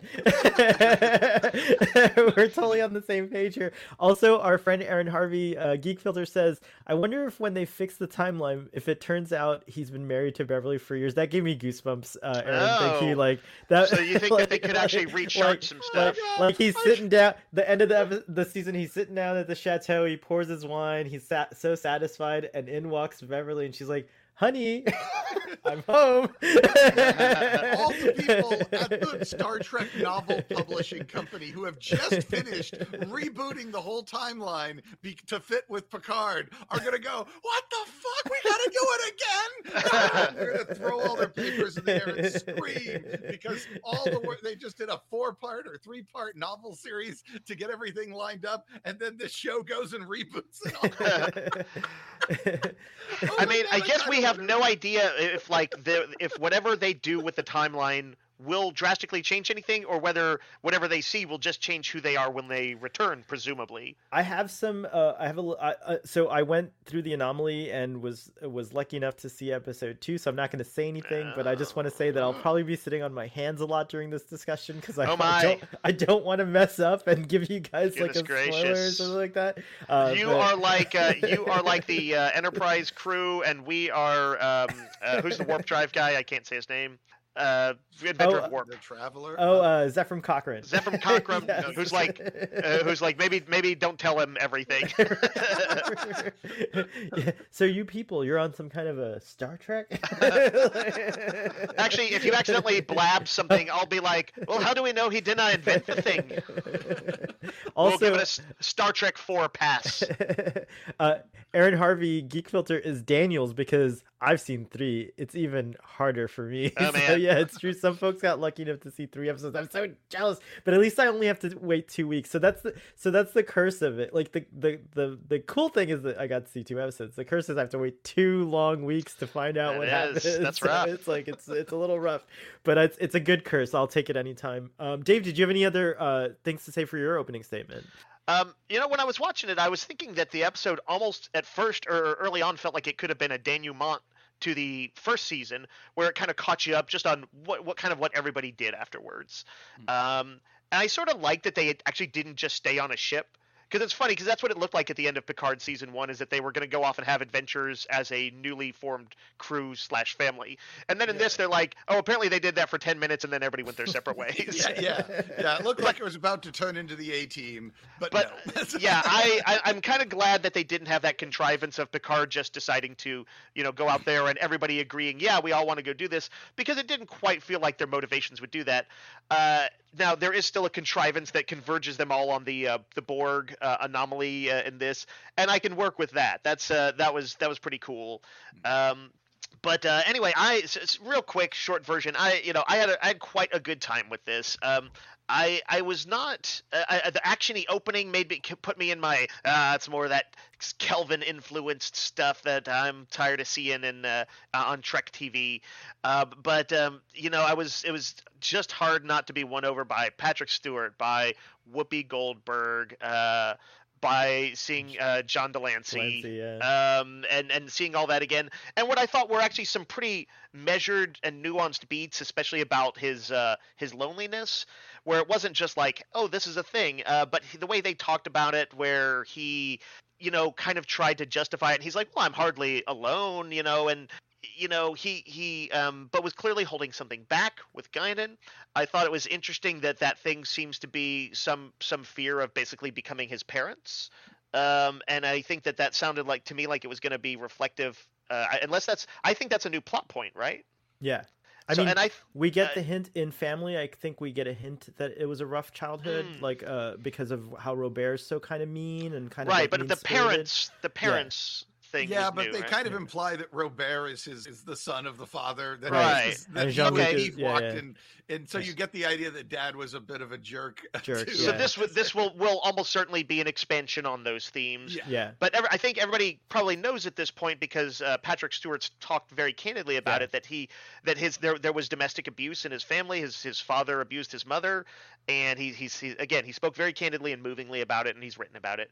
And and I I wondered if they were bringing that in, you know, you know, at his uh, behest. Uh, in any case, I think it's a good thing to explore. Um, uh, you know, we've we've seen captains and their tor- being torn between duty and romance uh, in the past, and, and you know, uh, I think this adds a th- that's such a kind of hard, I think hard thing to relate to because it's like the notion of somebody being so devoted to their, especially to a captaincy, is a I feel like a Horatio Hornblower kind of old school idea, and and so I think having um having that be how he describes it but not the truth that the truth is something a lot more personal and having to do with his childhood perhaps uh, that is an int- very interesting plot point uh, to hang its hat on. And so that interested me uh, a lot um, beyond that i didn't like rio smoking on the bridge but we'll talk about that a little bit more later uh, I but found out by the way. I, I don't know if Yeah. you know. It's a synthagar. It's a synthagar. Really Yeah, it's a synthagar. Apparently, they don't say it on the show, but someone's. I, i, I saw forgot where I saw it at some point but i never saw any smoke from it Right, right. So yeah, it's it's it's interesting. It's weird. It's, it is an odd thing like um like somebody there is a smoker on the staff because like like uh, Raffi uh, smoked in the first Right, season right. or vaped and Yeah, and, she was a um, vapor. She was more of a vapor. Yeah. uh, anyway but i was just like i was like actually very distracted by it while it was going on i was like that's just that's no wait there's second hand don't do that Well, I Um, figured they had a and way. then i like i felt like i was missing some plot points here and there That's really I, funny. I do think that there's probably some future tech involved in keeping the smoke away No from doubt. everyone else. no doubt It still was distracting. I still Yeah. was like, every time they'd show him with that thing in his mouth, I'd start thinking about the cigar and not about the episode and not about what anyone was saying. And I Yeah. was like, let's this was cute once, but I'm getting tired of it being. Let's cut every back to it when we get to his uh, captaincy of the uh, Stargazer. I did want to cite uh, uh, my little Magellan uh, talking about Picard's uh, backstory. Says maybe that's why Picard is uncomfortable with children. yeah, children. that Works really well. Yeah, I think works so. really well. Yeah. I guess on that point, and uh, Shall we dive Are- in? well, I Uh, Or- guess oh, go ahead. Oh, I'm sorry, are but we we- still have to hear uh, uh, Starfleet Yeah. Boy and his whatever he can say, and any any thoughts you have, Brian. Yeah. Um, well, thoughts. I guess I wanted I want to address the uh, domestic violence thing, but I don't know if we Yeah. should hold off on that for the moment. Yeah, let's and- wait till we get in. Let's get Okay. to that scene on that Okay. one. I'll just say real quickly that like um, you know, highly anticipated uh 2 years uh between season 1 and season 2. Um I think you guys know uh like I'm a huge Picard fan. Like this is as much as I like the other series, like this is my series in a way. Like this is the, like next generation era, but specifically next generation and the next generation films like kind of like were very important to me. Uh, they they like were monumental in shaping the individual I am. Like my my like st- you know my all these things like and Picard like you know I often used all of them, not just Picard, but the way they all interacted in the in my work environments. Like I, I felt like the the storylines and the interactions and the the resolution of conflicts like helped me so immensely in just real life. So so this show, these people are so precious and so dear to me. So it's very hard to me to for me to be very you know like very objective about the show. I just love Sure. it. You know like um that being said, I, I thought Star Trek Picard season one was the bee's knees, and then I saw this freaking episode, and I was like, oh my god, like how like I wasn't expecting it to be leagues, uh, you know, uh, above uh, what I the tone or the vibe, and and this just felt so the scale of it just felt so like cinematic. But then as earlier as uh as PJ pointed out in the chat, like there's a very strong uh like visual design language connection, and it's because so many folks came back to work on the series Mm. to the TNG era that was absent. And, and I'm okay with that. Like I didn't mind. We weren't in Starfleet much. We only saw the fleet come in at the end, you know, and and a few hints here and there in offices on at Starfleet Command. But it was like the thirst for it was there in season one. I wanted to Mhm. see the ships. I wanted to see what Starfleet was doing. I wanted to know, and this like answered it, but not not just answered it, but f- like they were just like, here we're gonna give you a tsunami of Starfleet. like here you go. Like you're gonna drown in it, and you're gonna love it. And that's how I Uh, felt. Like, The, the Stargazer is the visual metaphor for that. Not two nacelles, but four. Four. exactly, exactly. I'd so like to me, get this my was hands like on her nacelles. so it was a, it was a little slice of heaven to see this this opener and and and I feel like it's you know I've I, have i have watched it not six times but at least four times including the the premiere. A little slice for- of the Nexus. a little slice of the Nexus. I'm gonna totally use, I'm using that from now on. That's amazing. so yeah, I was totally into it, and I haven't tired of repeat watching it. Like I've, I'm gonna after this, you know, tonight, tomorrow, I'm gonna watch it. I'm gonna watch it all through the weekend. I was just really enjoying it. I want to see every little detail. I want to pick apart everything. I want to like see what I can find. I'm just so into it, and I haven't felt this way, uh, you know, in a long time about a, a show. Over in the I- comments, I, I think Geek Filter I- uh, made an interesting thought. Said season one was too melancholy to me. Like, hey, remember that show TNG? yeah, me too. Uh, and he's like, now in season two, it's like Return to Star Trek: The Next Generation, already in progress. Uh, Nice. I that was, uh, I, I thought that was a nice way of putting it. I, I I almost found myself pushing back a little in that there was so much kind of Too many callbacks or nostalgia. Yeah, yeah, callbacks and nostalgia porn for me. Not not so much I didn't enjoy it. I did enjoy it, but I did feel like I I might have liked this a little bit better if they'd taken the nostalgia porn from an eight to a seven. You know, I, I think if they Brian, it it's just like- a, little. It's bit like I don't even know you. no, I, I, Discovery is my favorite of the new Treks. That's which true, Is probably that's the true. least nostalgia porn of I'll all of this new generation true. of Treks. I'll say this, and and I know we, we should jump into the to the specifics of the discussion, yeah. episode, but um, I don't feel that the and, and the nostalgia porn particularly came at the expense of the story in this one. That you know these things, you know they I think they needed to start a little slow and get the emotions on board. They needed to check in with some characters, um, but it did feel like like I felt like they had their had a story to tell in this episode. So All right. um, all right, so let's let's jump into said Let's story. dive right in. So uh, we open with a bang. The security team is summoned to the bridge. They're bouncing around the walls. There's explosions. There's like shaking. There's uh, you know like uh, like security alarms and like uh, you know all kinds of chatter going on. I added to your I added to your plot point a little bit. Here I was worried that I made it too long, but apparently it wasn't long enough. So, and when they arrive on the bridge, they find something is shooting down everyone. Picard is there and orders the self destruct. Boom, we go to the credits. and by the way, a, a spectacular new uh, opening credit uh, music. They totally Oh, changed the credits, and the music was like different too. So yeah, uh, wh- what did you all think of this? I mean, the I was expecting something weird because almost every episode of season one opened with like a flashback or a dream or something. So I was expecting Oh, here we go right. a flash forward, and that just felt like I I wonder if they're going to do every episode this season's going to start with a flash forward. Um, I I don't know if I'd like that. I I kind of got tired of that gimmick back when it became popular in my adventure fiction. Um, Stargate, I remember particularly beating it to death, but um but yeah it was it was fun uh it was it was I, I it did have me wondering why do they have the security stations so far away from the turbo lift surely you would want the place where all the security guys are sitting around waiting for a call to be right next to a turbo lift rather than we've got to run down these big long hallways before Answer, Brian, of course, is that it's cool to watch security people run down corridors. it just is. You're like, oh man, the shit's gonna hit the fan. These guys mean business. Uh, but also, um, you know, I, I so I was nervous because of this because, like I said, uh, like I all, all Star Treks like often have uh, cold openings with uh, some sort of action or something bad happens to a ship or a planet and sets the thing in motion. But I was, you know, uh, again the the sort of Kelvin style of sort of slightly lunk-headed action just has me worried about it. I'm cautious about it happening. Um, but I did kind of like the. I mean, like they had great effects of like the sort of the gravity moving around and pulling them to the wall, or maybe that was just a jar of the impact. No, I think that's Um, what was going on. I think there was some stuff like that. Yeah. Yeah, and the uh, that you know the taking the turbo lift and then just like the instant the doors open, it's just like all hell breaks loose. Uh, it's it's a good it's a good cold open.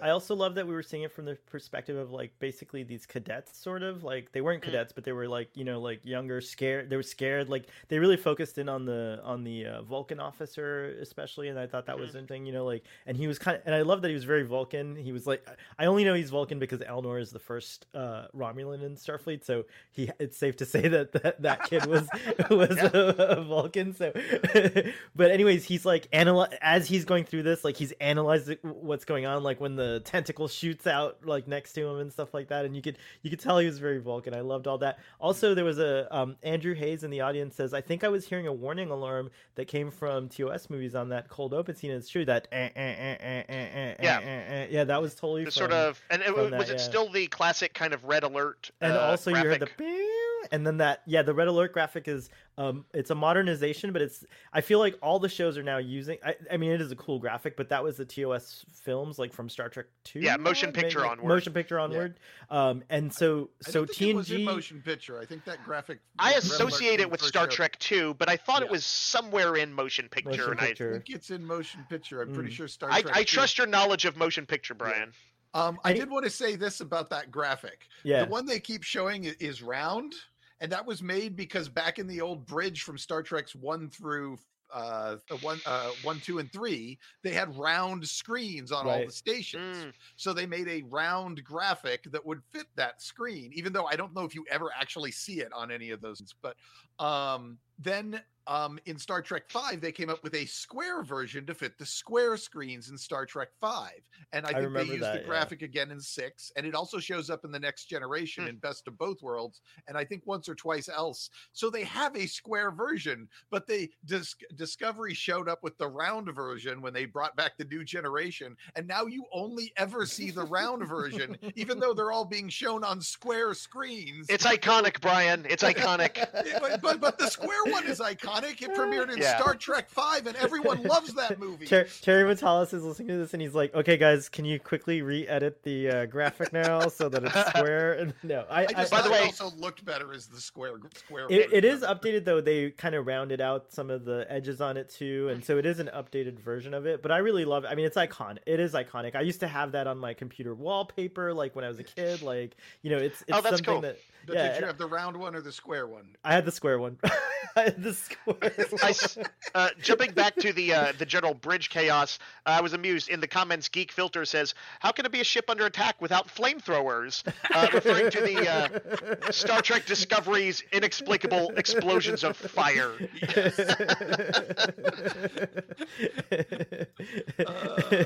I almost commented on the flames in the Discovery bar because I just feel is that what they do with the fire when they're not venting it to the bridge? it's in got to go somewhere. Energy cannot be created or destroyed. Um, All right, let's let's jump in uh, to the episode. Yeah. Why don't we? I guess on the opening credits we see all these hex, uh, like twelve-sided dice, uh, uh, d12s Such- rolling around. Is that the it. greenhouse? Is that the greenhouse Picard was in? I so It had a that's hex- left. It had a hex type structure. Those hex Yeah. things are left over from last season when they Mm. were that was to illustrate the fractal neuronic cloning the Ah. what Soji so like you see it starts as one and it splits into two um but but yeah so they kept some elements of the credits like the the gl- the glass shard falling and stuff like Mhm. that and all Well, they it seem was to have yeah integrated the glass breaking glass into this new Yeah. plot line. I was just wondering if these new uh, D12s are actually going to turn out to be omega molecules. that's what Q's gonna turn turn Always the into- omega molecules. Well, bo- the Borg love omega molecules. They do. That was their holy grail. Maybe Man, they're on the run from the omega molecules after screwing up with it.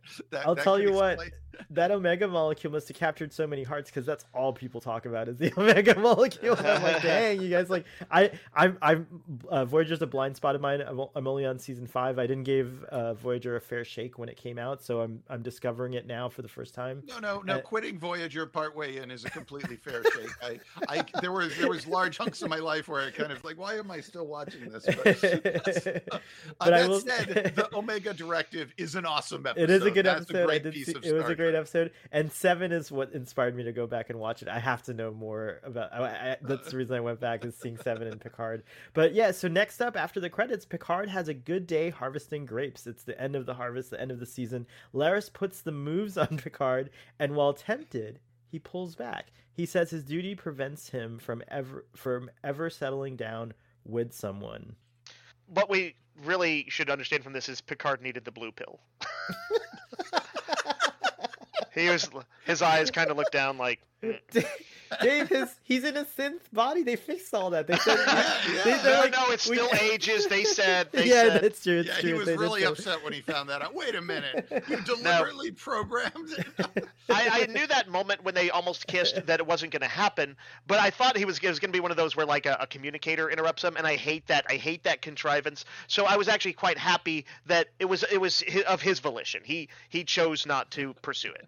Um, Yeah, and, and, I like that's to going to think be that's important thematically, of course. yeah, because it's it's because really he's holding his heart for Beverly, and we all know that. And that's why he kind of chuckled. He kind of chuckled nervously because he was like, "Oh no, oh no, darling." I, I kind of But what? like well, he's we were holding his heart, but he's he's afraid that he will. I mean, I think this will literally quite uh, like probably come to pass. But he's worried that uh, you know his internal stresses and temper or whatever is that such that he could one day hit her. Yeah. Um, and that's why he won't. He's he's never been able to to, to like oh, really that's pursue it. great. Yeah, Yeah. I, I mean, it's dark, but it's great. like that's. I mean, yeah, I It's- think that's that is what I I, I assume that we are going to continue to return to those childhood images, and we are going to find out that that is why he he cannot maintain a relationship is because he associates relationships with the first one he ever saw in his life. Ooh, I got Yeah. chills. I got chills. Uh, no, major that that chills. is. Uh, I think if we were going to go to Beverly, then there would have been like a shot of a picture of Beverly on the fireplace mantle, or a or Guinan would have alluded to the would lost chances with Beverly. Uh, that, We you are in an era that they like to kind of drop surprises, though, since sometimes it's inor- a little inorganic that way, but they do like to do. I don't it. think anyone would have blinked if there was a picture of Beverly on Picard's Hey, mantelpiece, though. you know what? after you know, I, they had Brian- the freaking stone from that Deep Space Nine episode. They did have that. It's true. Hey, you gotta hide your love away. You know, like sometimes you gotta hide that love. Actually, I'm that would thematically make sense if he is Yeah. Trying not to think about her. He doesn't. He doesn't keep up those kind of memorabilia. He Yeah. he. The work is what he tries to make what he lives Yeah. for, even if it's not fully satisfying to him. Well, no, I, I think you're right on the romance. I'm just not thinking Beverly's where we're headed because I think there would have been some foreshadowing in this, a little hint of that. That's that there's going to be some Beverly involved in this story. If that, Well- i- when we were talking all about it, especially with, I just feel Guinan like- could have alluded to Beverly quite Where, easily. however didn't. things go, I I, I feel like that, uh, and and I know that uh, Starfleet Boy knows at least uh, one more episode than I do, but uh, you know, Riker was kind of his presence in the first season was kind of this shot in the arm a little ways into it, um, and I feel like. um uh, Beverly could be that person as well uh, in this season. Uh, in which case, it would be better in a way if we kind of stopped thinking about her, got focused on the time travel stuff, whatever is going on, and then suddenly like she comes in and like she comes in, you know, uh, tearing it up in her, you know, spaceship. She's uh, he sees an alternate ver- universe version of her, and his heart breaks because she's this uh, evil dictator version. Or like, I, I think I think that her sudden presence could be like a real energetic moment in the Yeah. series, and that's why I think they might be holding out. Yeah, I'm not saying that she won't show up. I'm just just like last season wasn't about Riker and Troi. I don't think this season's going to be end up being about Beverly. We'll see. we'll see. Uh, But, but I, I would love to be wrong. I would love for Beverly to come back and have some sort of romance thing for Picard. I would that would actually be my preference. I just don't feel after watching this episode that that's where, Where if we're anything, headed. Listen, I think You know me. I'm holding out for Vash, the sexy Tomb Raider girlfriend. we at least have Q. It would actually make more sense to bring Vash back because Vash and Q were a thing. True. Um, so I, I actually did have a halfway thought of the sort of the uh, of of uh, the old fan uh, pairing uh, ship of of Q and Picard. Um, just because, like, I'm like, uh, th- if they ever wanted to consummate that, here's an opportunity to have both Q the antagonist and Q the uh, secret person he desires.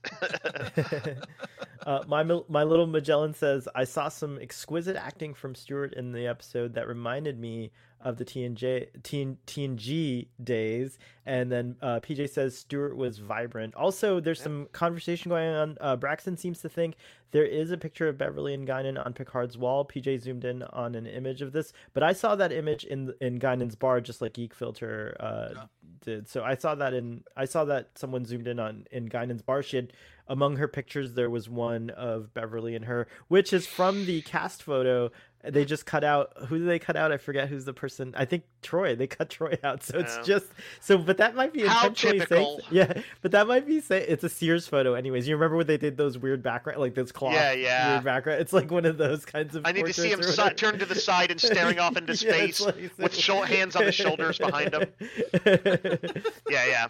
Uh, Um, but okay, so it's so- it's, it's at least yeah. floating around. yeah, I did think um Laris's husband, um Zhaban. Zhaban, I thought it was odd that they killed him off off off, off screen. Did and, they? I couldn't remember yeah. how he died in the previous season. Yeah, he didn't die. He didn't Uh, die. Yeah. and Oh, okay. I thought there that there a was some per- attack that I'd forgotten or something. There was an attack. There was a perfect opportunity to have him die saving Picard, and they don't kill him off, which makes me feel like they really didn't know exactly what they were doing for season two when they wrote that part of season one, because that would have set up things very nicely for what they wanted what they wanted to do in season two if Raban had died saving Picard in season one. Um, and it would have gotten him out of the way instead of mysteriously dying off screen. Was the actor just not available? Maybe. I, I think they wanted her to be able to hit on Picard, and that would have been weird if the husband was there. They Yeah, I guess is- that's true. Which, I mind did- you, the They can be uh, polyamorous. They, the Romulans are, according to uh, the writer, Yep. the, the, the guy who wrote the, the showrunner from of Picard, said they're, they're, they're they form trios. That's how they Romulan marriages work, according to his blog entry. So it wouldn't have been that weird, but maybe it would have been too weird for audiences. I don't know. Sure, they had the, Trek uh, hasn't crossed that bridge too often, like in a in a up you know up close and personal way. Yeah. So, um, but it would have been fun. Um, I, There, there was that interesting thing too uh, that she talked about how Romulans uh, honor the dead, their dead lovers by loving more deeply the second, the next time. I really like that. Yeah, I thought yeah, that it was, a really uh, neat addition to the Romulan lore, which they'd already done Yeah. a lot of good stuff with. Um, but yeah, I was into that. Yeah, and I like their chemistry a lot. The I, that whole opening scene to me was just like uh, really delightful. I liked seeing Jean Luc happy. Like he was so happy at that harvest. I mean, he's like popping grapes in his mouth. He's like he's like you know like he's smiling. He's wearing a freaking fedora and a turtleneck. I mean, he looks great. He's got his record player out Player in the out- vineyard. out there, yeah, it's, yeah, it's like I did like the little touch, and I don't know if this was in season one because we did see the vineyard and we did see harvest, I think. But I like the little touch of that they beam the grapes off the vine, like the grapes are just Yeah, I noticed off that while the thing Like, was that going, cool, it was it was right as the the sort of Yeah. picker sort of vehicle or their storage vehicle was going by. It was it was, it was cool. I, I, it was it was a neat way to show how you could have a like futuristic automated thing, but that still allowed for sort of like hands-on inspection and interaction and stuff like that. we got an update from Geek Filter uh, talking about that alert. Uh, so TMP's alert graphic is literally just alert in text, much like graphics in 2001: A Space Odyssey. so Nick Meyer must have seen that and said, "Can you uh, can you doll that up a little bit? can you can, can you add some things on the side and maybe Yeah. things going into it? I don't know. Like Yeah, let's yeah. do something." I will say, Nicholas like, Myers I- is, Nicholas Myers is all about the blinky lights in the movie things. Like, he would just jam that stuff behind every single shot. He could. I always remembered it from when I was a kid when I really same. bonded hard with Star Trek 2 and uh, like I yeah, was those like atmospherics are just like it's very yeah, iconic great, in yeah. my head. Yeah, it's true. Um, also, we have uh, we have a lot of folks like uh, talking about Zhaban in the chat. They have to do something with Zhaban. This alternate timeline can easily bring him back. It'll be pretty lame to be like, yeah, he died a year and a half ago. Anyways, I per- personally, I think you know, yes, it does feel like a hand wavy type of like, oh yeah, Zhaban's dead now, but it, doesn't bother me that much. It's not like a big deal. Like I'm like, okay, I, I do love Zhaban and I miss him, but I'm like, okay, this is interesting. Let's see where it goes. But yeah, we know we don't know. There's a timey wimey season. Lots of stuff can happen. So Yeah, I have I have uh, no I, I don't have a good sense yet of how much of this world will like you know it's like mirror universe stuff. How much is it going to reflect our world but be some twisted version of it, and how much is just going to be different? Maybe you'll have a better sense next week. Uh, Possibly. I don't I don't know. Probably not. I, I doubt they'll. Is it possible they'll continue to develop it? You think? Who knows? I don't know. so so this triggers a flashback. This whole uh this whole event of of him and and uh, Laris, uh, you know, and her coming on to him. So this triggers a flashback to Picard as a child with his mother. He dreams of exploring, and Mom says she's taking him to Paris. She promises they can print. She promises they can paint the windows and make a place for the two of them. We have flashes of what appears to be um, mommy being beaten by Picard's dad. Mommy tells Jean- mommy tells Jean Luc to to look to the stars when his parents fight. Like to imagine our voices are so distant.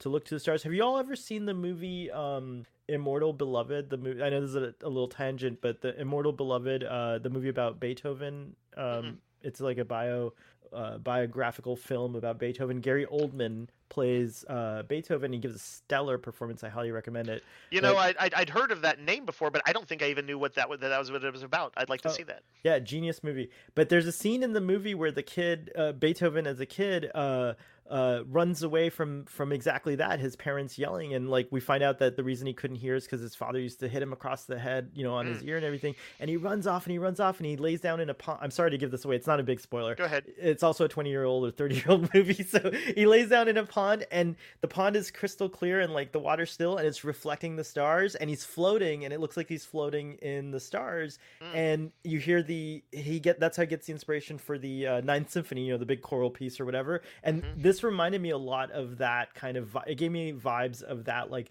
jean jean-luc's mom like encouraging him to escape to run away in his mind at least you know look up look up dream like Absolutely. you know like I would, like I, know, I wouldn't be shocked if that, like, if not was a direct inspiration, was bouncing around in the subconscious of you know one of the writers when they kind of came yeah, I'd up love with to know, You know, Yeah, I feel like Akiva Goldsman definitely might have should could have seen that movie or would have liked it.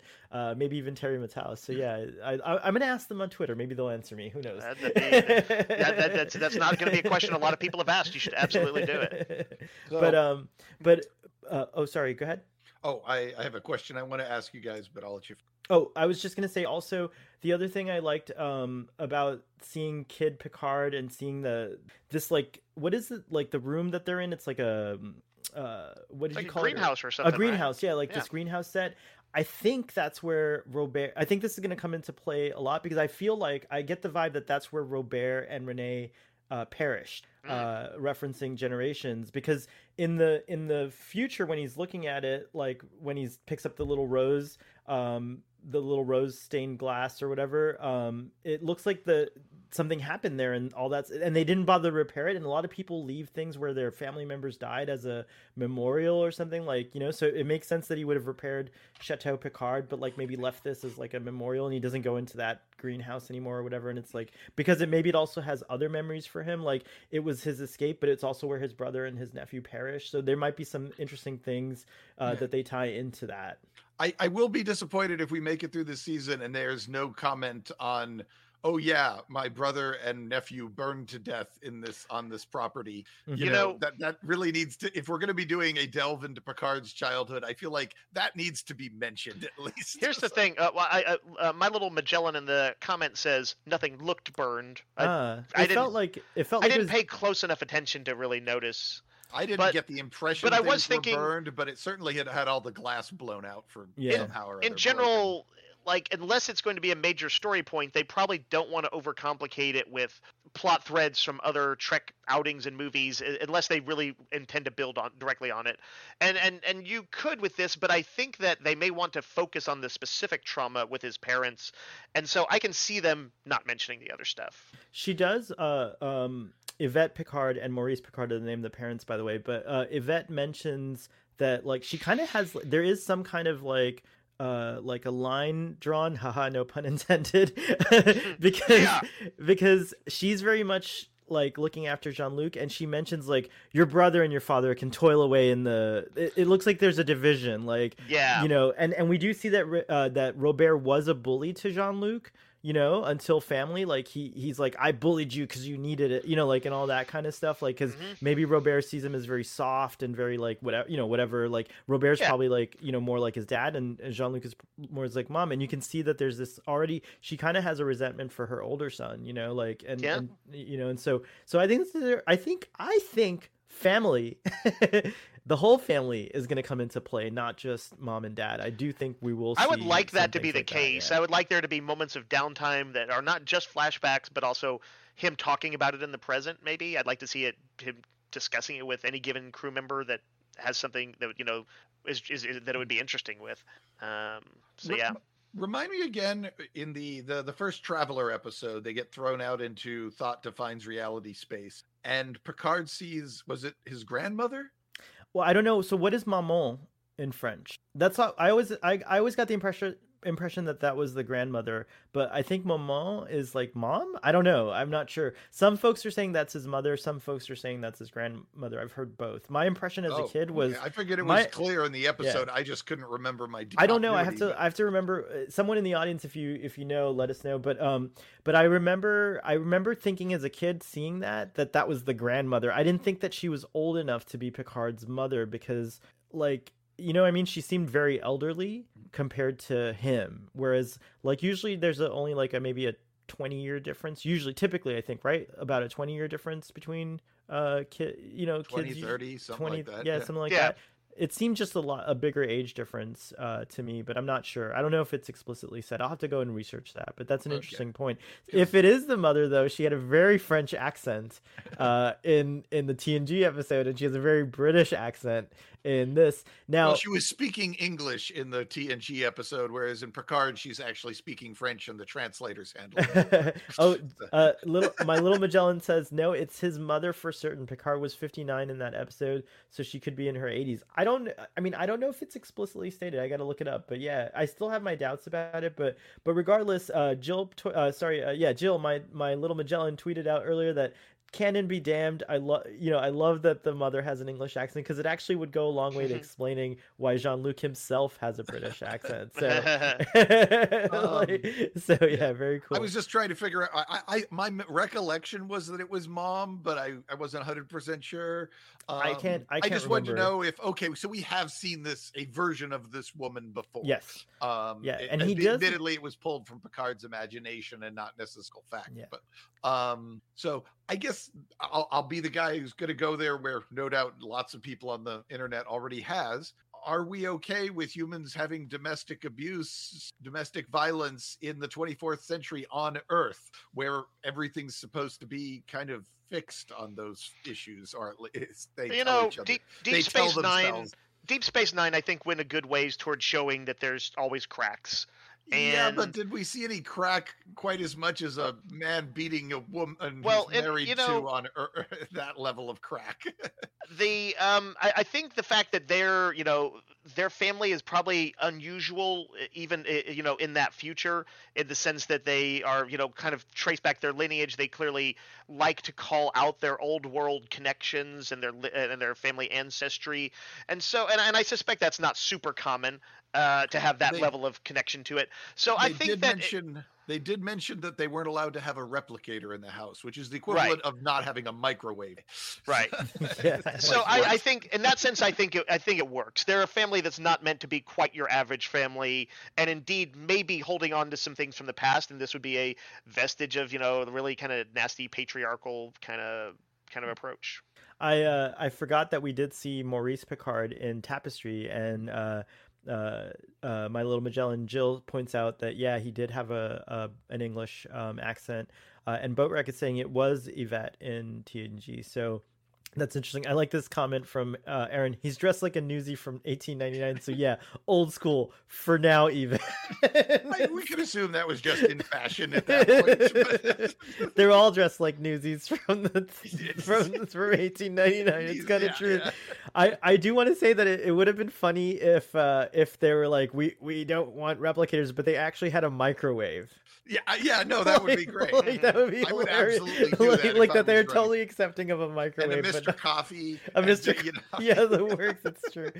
Okay, I'll play the incoming transmission from uh, this anomaly that's coming Oh through yeah, here. yeah, go for it. Yeah, so here we go. I am so sorry I can't be there with you, with everyone else, but I'm still on my away mission on the Star Trek cruise, which has been a total blast. I had so much fun this week. I'm sad today's the last day. I'll be back in uh, the mainland tomorrow. But in the meantime, I do want to share with you all my thoughts on Star Trek Picard, Season 2, Episode 1, The Stargazer. Or is it just Stargazer? I'm not sure. I haven't had time to comb over this episode and analyze it like I normally would do. But I'm just going to give you some general thoughts just off the cuff. I fucking loved this episode. I thought it was so cool. The 25th century world they created that they presented here that feels so much like a continuation of the 24th century we got in the 80s and 90s.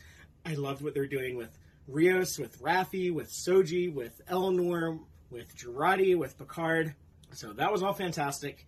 And this story that they're setting up with this alternate timeline, I'm a little worried because I don't want to leave that, you know, the Stargazer, that fleet, that academy, all that really cool stuff. But I'm very eager to get back to it eventually, and I'm curious what they're actually going to be doing now with Q bringing John de Lancie back, using the Borg so prominently. So yeah, I I loved season one of Picard, but I so far seem to be loving season two even more. All right. We'll move on to the next point, which is Laris says she's going to leave Picard because it would be awkward. Picard gives a big speech about the importance of taking chances and seizing the day. Elnor is acknowledged as the first Romulan in the Academy, and and uh, Picard is Chancellor of Starfleet Academy. Uh, I can't speak, you guys. Sorry, Chancellor of the Academy, which is also my role, by the way. so he meets Commander Raffi. Raffi reveals her relationship with Seven is turbulent. Picard gives Elnor a book written by Spock, and the cadet leaves with Raffi for the Excelsior. The one thing I was going to mention was that um, uh, they they said the first full-blooded Romulan or full, I, I think that was something like that, Yeah. and I was wondering if that was because uh, in I, I don't think it's ever spoken, but Saavik is supposed to be what part Romulan, part Oh Vulcan. yeah, yeah. Saavik is half Romulan, and then there was that one quarter Romulan that is uncovered, who's claimed to be one quarter Vulcan uh, in the Drumhead with Admiral Ah. Satie, and Okay. she reveals Yeah. you Oh, are not one right. quarter Vulcan, you are one quarter Romulan. Dun, dun, I guess that's a uh, that's that's a uh, Gornag technically. yeah. There, they they, they, Look at they- that. They, made a point of using those exact words. Okay. Yeah, uh, anyway, so but moving I, on I though. felt like, yeah, they absolutely somebody, the continuity nerd, went into the script and absolutely rephrased that line so that fans like us would not be screaming and burning down things in the streets. You know what? Screaming and burning down things. Ah! I hate to say it, but I thought I thought Picard's speech was kind of weak. Um, I, Just I not one felt of the like stronger it wasn't the greatest speech, but I also felt he's talking about himself. He just doesn't realize it. So- right. I mean, thematically it made sense, but as like as far as like like the great speeches, I was like, eh. um, I did like the the revision of the uniforms. I I, I Yeah, never quite liked awesome. more of the way they ride the collars on the uniforms from season one. Always seem to ride up and just look incredibly uncomfortable. And these uniforms actually look like they could be com- reasonably comfortable, as comfortable as any Starfleet uniform. So I like the revision to the uniform. Was that double-breasted coat thing Picard was wearing also supposed to be a uniform, or did he just put a fancy Starfleet badge uh, uh, of unique design onto his regular old suit that he dug out of his closet. I would think if you're Chancellor of Starfleet Academy, you'd be expected to show up in, in dress uniform, but that didn't quite look like a dress uniform to me, so I was uncertain. Is that what Kovich is? Because there's a design uh, connection there. Uh, Kovich was like kind of doing stuff with the academy and the cadets. He wears a black suit and like a tie, and Jean Luc was wearing like a a naval kind of like a peacoat, and like you know, so like maybe maybe that's like a tradition that Jean Luc started as the Chancellor of Starfleet Academy. He gets to wear like whatever the hell he wants to. I mean, this guy is so tied. Picard, as he actually says, no, I can't have sex with women. I have duty to fulfill. you know, that you think he'd jump at the chance to put on a dress uniform and strut around in a dress uniform for a Well, day. Interestingly, he wears he wears the uniform for the speech, right? And then he Yeah, that's changes. right. Yeah, he It's does wear a uniform. It's at, he wears the uniform. He leaves without the uniform on, puts on the uniform for the speech, and then takes it off. So maybe he's just done with the uniform. He's like, I only want to wear it when I have to. like, you yeah, know? I don't know. Which feels weird given how obsessed he is with Starfleet, but maybe he never got over that. He's still smarting from the sheer fucking hu- hubris of it all. so- Some things that stood out to me uh, that I have questions about is like, so uh, this is a little later, but it it it, it um, pertains to Raffi. So she's she's like a commander. Uh, yet when the Excelsior arrives on the scene later on, like she's the one who hails and says, "Hey, Excelsior's here to help out." Like, is there no captain on the Excelsior? Can it, you know, like it's a I Like- mean, in it's. I think they, I don't in in modern naval parlance, from what I understand, a smaller, less important vessel can Could have be- a commander oh, I like that. Okay, serve see, I didn't as know the that. Okay. captain. Mm. I made a big hoot about it. I was like, Raffi should be a captain. Well, positionally, she probably is called captain by her crew, but her Right. rank might only be commander. Um, and Excelsior is literally 120 years old at this point. It is probably, quite possibly, the longest serving ship in Yeah. Starfleet history. Certainly the longest that's ever been mentioned in canon. Um, as far as uh, yeah, continually in service. Uh, and um, even if it is, it looks like it might be a cadet cr- training ship, like uh, much like the Enterprise became in Star Trek Two.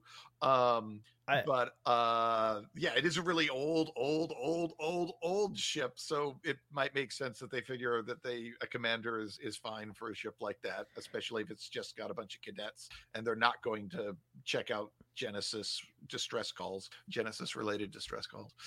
Oh, here we have some uh, an, a little update. Um, um, whoops, Geek Filter. Uh, Aaron says no, it is a new version, not the same ship. That was specially Oh. stated by Doug Drexler.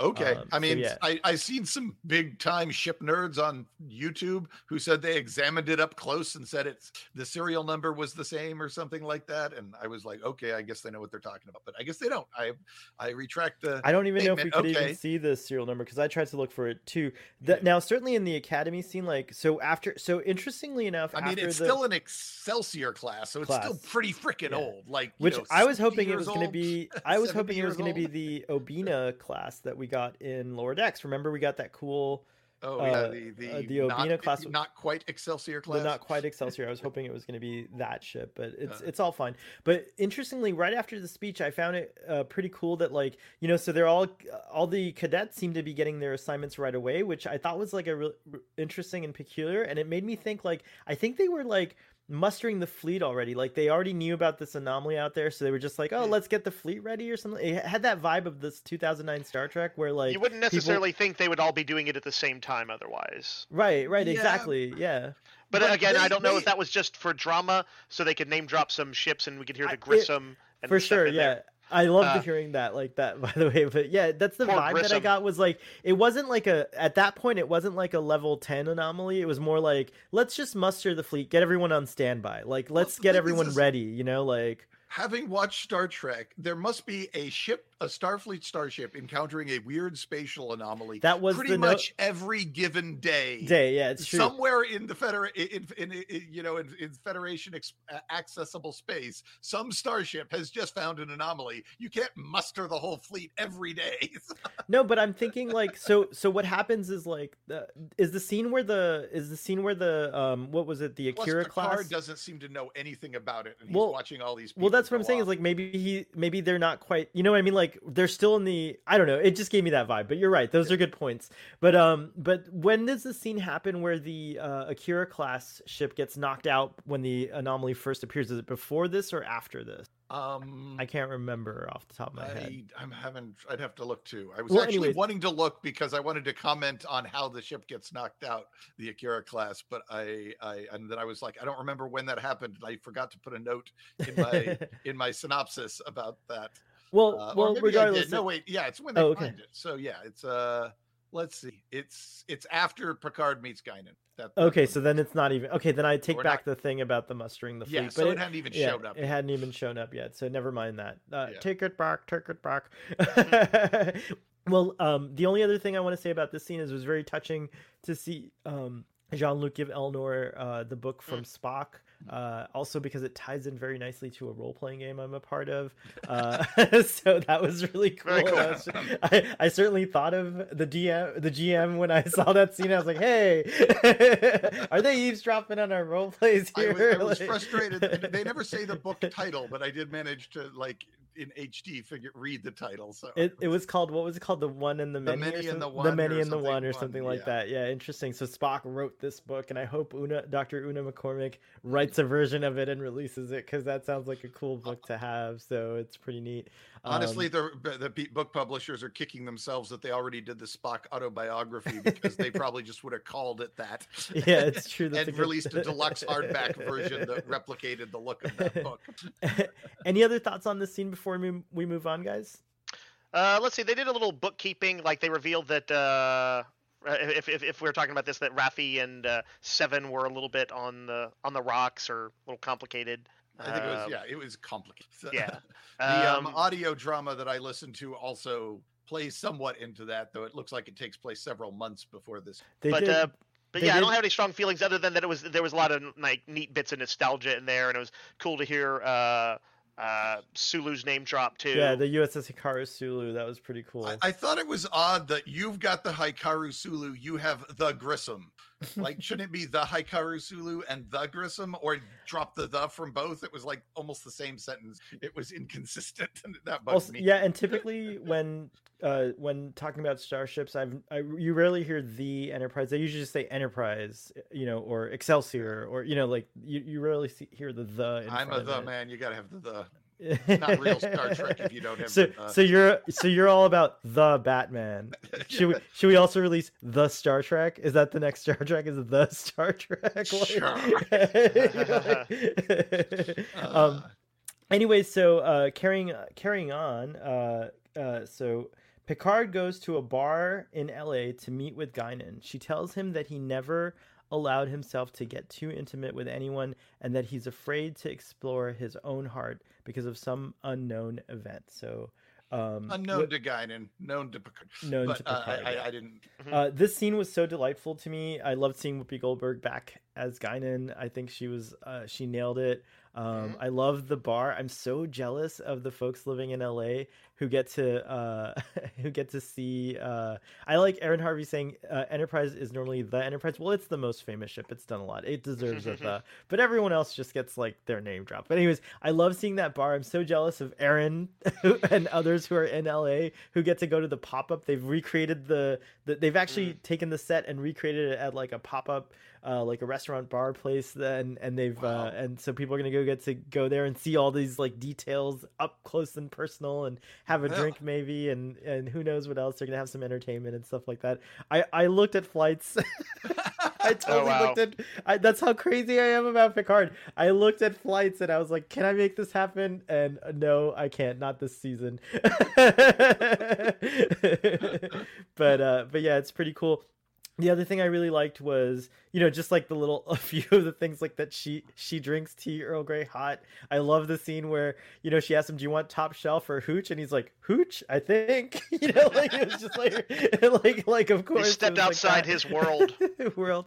I love that it was on uh, uh n- number ten Forward Street.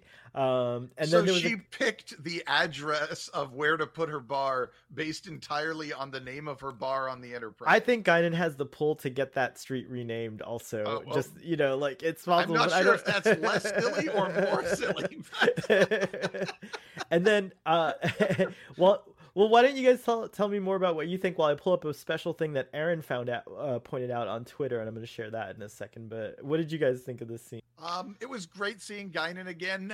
I noticed she's much more casual and less solemn, less Jedi and more drinking buddy. Um, and That makes sense. You know, cool Picard or uh, Picard is more Patrick Stewart now. yeah, yeah, but Picard is older. Guinan is statistically speaking the same age. that was actually uh, one of the. I, I I like both that and of course how they handled it with Q, where Yeah. it was essentially a she chose to age or at least be that age while she was hanging out with him, uh, to uh, you know put him more at ease to. Put put the put this the fast agers at, at ease. I kind of felt that Guinan doing it then undermined when Q did it later. I was like, you, you should have left that for Maybe for so. Q. But um, I and I was also just fine. What Whoopi Goldberg got old. We get it. She doesn't look that much older. I can headcanon it. Let's you know. Yeah. We don't need to address it directly. But it was great seeing her again, even if she was playing a slightly different version of Guinan than before. Um, but that was fine. You know, they, they've been they've seen some shit together. um, Eagle-eyed Aaron Harvey uh, was saying for those folks who are asking, uh, because doesn't Janeway say that like part of LA sank during the uh, Great Hermosa earthquake of 2047? Yeah. Um, so, so he found out like on this little plaque, the the the historic district of Ford Avenue, it does say Greater Los Angeles area was not destroyed, only damaged during. That should be during. He corrected it in the mm-hmm. caption below. Damage during the Hermosa quake of 2047. So, so there you go. Oh, now we know. I will have to tell my wife because she was like, "Wait a minute, I thought Los Angeles was destroyed." that was actually lived through in one of my role-playing games. They went back in time and got stuck in the Hermosa quake of '47 and Yeah. had to sit, live through it. The other thing, though, for fo- folks are saying like, no, no, she definitely says it was destroyed or sunk into the part of LA, sunk into the sea or whatever. In Family, uh, Jean Luc's friend uh, Louis is doing a project where he's trying to raise part of the seabed Uh, so it's very possible that later on, after 2047, between then and sometime later, uh, they were able to restore Los Angeles uh, back to its uh, previous state. And I can't remember where, but I have some kind of weird memory of either reading it somewhere or or seeing it on one of the Star Trek episodes where they mentioned that Earth was also just restored to a. Someone asked like why Earth doesn't look so different, you know, like with tectonic movements and all that, and they said that humans got so advanced that they were able to restore Earth to an idyllic looking state, like a nostalgic looking state. So Mm. maybe they also filled in the gash in Florida uh, that was left there Did they the leave that big waterway going through Florida from the uh, from from the Xindi attack? Did they fill that in? I think it's great to have a waterway. You could speedboat to Orlando, you know, Yeah, like why not? Like the, take advantage of it. Like it's a, it's a good thing. But yeah, that was interesting. uh, we have some funny comments. Uh, I bet uh, Guinan aged faster from drinking hooch every day. Says Boat and sorry and Brandy, uh, who knew that was hooch? so, so yeah, I very don't cool. know enough about alcohol to really know what hooch is, but I get the impression that hooch is right? I guess yeah, it's I moonshine. It's like but- another word for moonshine, But right? Weren't there brandy like is a different than a moonshine, isn't it, or is it not? I, I yeah, I- but like there's different levels. You, you know, you can call something a brandy, and it's it's made in like a in like more of a moonshine kind of way rather than like the refined way of making a brandy. Perhaps like it's not a Louis Quatorze, uh, in other words, but but perhaps you know that's that's what she means or or whatnot. But um, yeah, it was a delightful scene. I did think it was very interesting to touch on this uh, new thing uh, where she says like, I like how she was like, well, I've seen that look before. Uh, he, you know, there's a lot of like, uh, there's a lot of like uh, shorthand between them that I'm sure we'll we'll like understand more about later. Like they have a kind of understanding that we don't quite have yet, and I like all that stuff. So that was neat. I see that in the comments. Fun will now commence. Says initially Guinan was not uh, acting like Guinan. She didn't have the Guinan talk, but when they sat down at the table, she was more Guinan-like. Which Yeah. I, I think I think that kind of roughly fit how I how I read it. Uh, and and you could t- read that as Whoopi Goldberg kind of getting back into the role, or that she's changed a little bit, and but like fell into her. Uh, you know, I mean, admittedly, she's not. Uh, it's it's not specifically a Starfleet bar, is it? No, Uh, I think it's that I could- Yeah, so that'd be a very different vibe that she's probably been living for for a little while now uh, than the uh, than Starfleet ship uh, bartender. I, So I that want, would kind of make sense.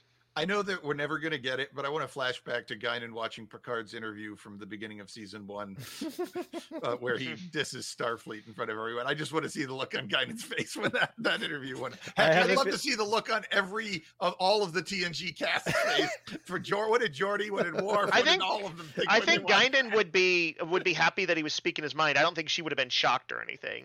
Yeah. but she Some of might the other people- she might have widened her eyes a little and been like, "Oh, he went there." like, Yeah, yeah, you know, I can like- see that. like you know, like that kind of thing. They're, Very they're- cool. You, you novel writers, you you get on that and give us a scene where we get to see what all the other characters. Let's get into the let's get into the B plot, guys. So Star Starfleet finds a Terran space time opening, uh, up with you know with the with the um, Akira class that scene. Seven oh nine fights off raiders, and we learn that uh, she owns La Serena and is doing mercy missions for the Fenris Rangers. We learn that um that she's uh that has That merged has. Rios. Oh, that she has should say. merged Rios various holo programs. Uh, they discover the anomaly, and then we have, the, of course, the scene where Soji and Jurati are celebrating the lifting of the synth ban. Jurati reveals that she was uh, cleared of killing Maddox, but then she is called away by Rios and beamed up. We discover Captain Rios commands Starfleet's new USS Stargazer and is going to investigate the Rapture. Sorry. Rupture. I, I said Rapture because I can't read right now. It does say Rupture. I said Rapture, Okay. but it, it is kind of a Rapture. No, I'm just kidding. Like, But but they. Picard, it ends up being one. yeah, it's true. so, anyways, yeah. So awesome, awesome little setup and and, and excitement. Um, I have to say that I really, uh, I'm really intrigued because Soji's the only one left behind, sort of. Uh, Yeah. Yeah. So I'm intrigued. Do we think how that? Do we think Okay. she's going to come back? I think so. I mean, the trailer kind of suggests it, right? Doesn't it? Like, I, feel like there's like it- scenes in the if trailer. This, if we're heading into this alternate timeline where stuff started deviating back in the 20th century, there's a chance nobody ever built a really good chance nobody ever built Soji. Um, so, but I Mm. mean, I guess there's a really good chance none of these other people would be born, and somehow they're all born anyway. So, Well, in the scene where in the scene after the uh the climax, you know, the the uh, the uh, self destruct uh, when Picard shows up in the uh, alternate um, chateau. Uh, there's a a synth there. It's hard. What's his name or some? I forgot what his name is, but anyways, uh, I might be giving away. Yeah, but wasn't Soji was only built because of the That's right. ban. That's right. So yeah, she may not would- she may if not exist. Yeah. I don't know. But anyways, in the trailer, it seemed to show her scenes of her that we didn't see in this Mm. uh, episode. So I feel like there's probably more of Soji to come, just based on the trailer. So I don't know, but but I will say that like yeah, it's interesting that that she because I also wonder will she have like if it's you know so like okay this whole fleet gets you know blowed up right but there's still it doesn't mean the whole timeline got blown up necessarily so maybe soji finds out maybe we're going to be going back and forth somehow or something i don't know. yeah, I wasn't sure. Yeah. Um, there's there's like uh, you know whether that that also like you know whether Beverly shows up at some point might rec- you know take into account you know whether we see that that present. Uh, i just got not. goosebumps if we go i don't think this is going to happen but if we go back and forth it's the his crew investigating his death in like and the and the the circumstances of the explosion Uh, uh and that's what we keep but it's not gonna happen. They're not gonna that's just that's just too headcanon that's just too uh, fan servicey i think. I don't think it's gonna happen but who knows? It might happen. If it happens i'll go crazy. But uh, um, uh, um, they could call in a medical forensic ship. yeah. The pasteur? I mean I, I would love to see an updated pa- i would love to see an you know pasteur design. That would be very dope. cool It would definitely be Uh, weird if Picard left Starfleet, but Beverly stayed there. you know, that, that would be unexpected. I was uh, I was uh, I, I liked Seven's return scenes, but I was more interested in uh, Dr. Jurati's scenes. Mhm. Uh, she was just kind of she's a little bit more of a kind of a fun wild card. Like seeing her being awkward and drunk, and then having to kind of I don't know be a goofball on the on the bridge while still somewhat inebriated. Um, Geek Yeah, she was- mentioned that. She was great. I'm really glad. I'm really glad that they addressed the whole uh, thing. Like, uh, you know, I, I, I had forgiven Jurati in season one. Like, I totally picked up on the fact that she was like, you know, brainwashed and and and like made to be temporarily insane. But there's a, a huge segment of of folks that are like, no, she needs to go to jail. It's awful. And I'm like, where is this coming from? Star Star Trek's always been about rehabilitation, not imprisonment. Like, there's I don't understand what well, you're talking it's about. coming like- from the land of misogyny. yeah, that's Um, where it's coming from. it's all over the place in, in other pop cultural areas I visit. Like uh, it's even it's even kind of that leads to a line in I think um, the this trailer for the next Doctor Strange movie where the Scarlet Witch is talking to him and she says something like, uh, you, "I break the rules and you know I'm a villain. You break the rules and you're you know you're a hero." Your or hero, you're- yeah. and um, eh, this is a, this is a very common thing that you know uh, there's some whether consciously or unconsciously a lot of people want women to be punished you know for their transgressions and are more forgiving of a guy. Great, great call out, Dave. You're absolutely right. That's that's where it probably comes from. So I hope fo- I hope some folks will realize that and like maybe rethink that because yeah, man, like it's very clear in Star Trek Picard that she's nuts because of this mind meld. Like she's like totally crazy because of it and Yeah. goes temporarily insane. And so like, why are you so hard on this character? That's a great call out, Dave. Thank you. I, I am glad they touched on it. I, I don't think we Yeah, but to I spend expected more that, like- time with it. But I am Yeah. glad they said, "Oh yeah, we went. I went to trial. They they found and they acquitted guilty." you but of course they were gonna Yeah. acquit you like you know like i mean I, I i I like that they touched on it but it was unnecessary i mean even without it like i would have assumed she'd be acquitted you know what i mean like i think it would have been safe to assume and again we would have we would have how many people have like has Worf killed in the heat Right. of passion and like you know so yeah i i'm on dave, dave you like yeah you touched on something that i that i think is. I mean, true the number of people Worf have, has killed who are lying on a bio bed, unable to defend themselves. Um, I mean, what? I guess sort of his. Well, that's a spoiler for. Um, yeah but, let's not uh, let's not spoil the Yeah, and then Yeah, uh, if you can there's the. Romulan that he refuses to give the transfusion to in Next oh Generation. yeah in and- tng yeah but but again, he doesn't actually kill him. He just refuses to go and go to sick bay and give a transfusion. In general, Um, mind control is a reasonable uh, get out of jail free card. yeah Yeah, yeah no, okay. I, I was fine with how it was. Um, Uh, go ahead I I guess before we move on too much, I wanted to say uh, I loved the recreation of the opening of Star Trek: The Next Generation credits, where they pull back from Earth and you see the Earth and then the Saturn and Jupiter and and and then the nebulas going by and then you see a starship come up and I was like, oh wow! And then the space gets ripped open and everything. Oh, you But know, I, thought- I didn't particularly notice that. I'm so I'm so familiar with the various powers of ten variants but but I I, for, I, I forgot that that's a uh, that's how they do it in uh, TNG. Yeah, yeah, Yeah. So that was that was absolutely what they were doing, and I was like, nice. I uh, I was very surprised at where everyone ended up like uh, from last season, but I also thought it was very fitting. Like I really I really think of course uh, you know it, it made sense. I actually thought Raffi and like my prediction was going to be that Raffi and Seven and Elnor would all be together like doing Fenris Ranger stuff. I thought that was fitting. So, but I liked that Elnor is joining Starfleet. That was It very felt cool. you know what felt a little weird. This felt a little bit uh, like military recruitment. Basically, everybody went full on back to Starfleet. you know, um, so so yeah. Hey, uh, what's It reminded me of a three hero's three people, right? So Yeah. Elnor true. And uh, Rios and uh, Raffi all, all Rios went full and Picard, effectively. Yeah. yeah. Rios Raffi, uh, you know there there there's a there is a justification though I think because Rios and Raffi and um, Picard all of them kind of were disgraced a little bit and, and left Starfleet for for all these reasons. So that made sense that when they saved the galaxy that Starfleet would like go hey you know what? Maybe we're a little too hard on you. Uh, you know let's give you that hero's welcome and let's reinstate you into Starfleet. Again I was a little upset that Raffi didn't make captain like right away. It's you know like I think that like you know, like they gave they gave Rios a brand spanking new ship. You know, I'm sure Picard had a hand in that, like you know, like putting him on on uh, on Stargazer. But um, yeah, I was a little upset that Raffi wasn't a captain. So you know I that think like the bothered me. audio drama kind of apparently has her saying no. So uh, whereas Rios probably went to captain very quickly after, or went to Starfleet very quickly after uh, the events of season one, and thus had a year or so under his belt to get promoted to captain. Uh, Raffi apparently kind of continued her lone wolfiness up until significantly Mm. later in those year, two years that seem to have passed. Um, Oh, I like uh, that it's going to be about two years. so Yeah, she didn't like have that. as much time to earn promotion points as uh so she's probably still at commander and they gave her a ship it's that's that's pretty good it's not like she's got nothing a command of a ship in star trek is generally viewed as a more prestigious accomplishment than being admiral honestly but right. um Well, I- go ahead.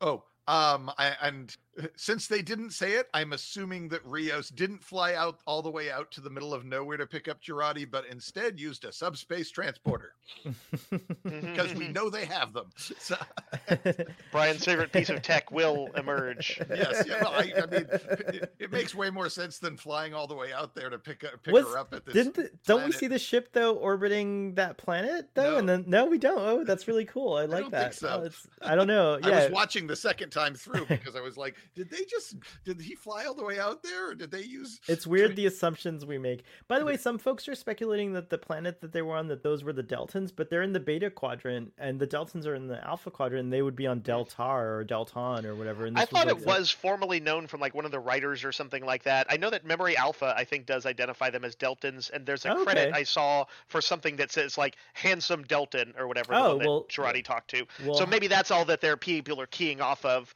Um, but maybe a Delton colony? I don't. I don't know. Oh, good. I like that. Yeah, Delton Colony. Wow, man. Let me tell you, that's got to be an interesting place. Uh, Always jumping.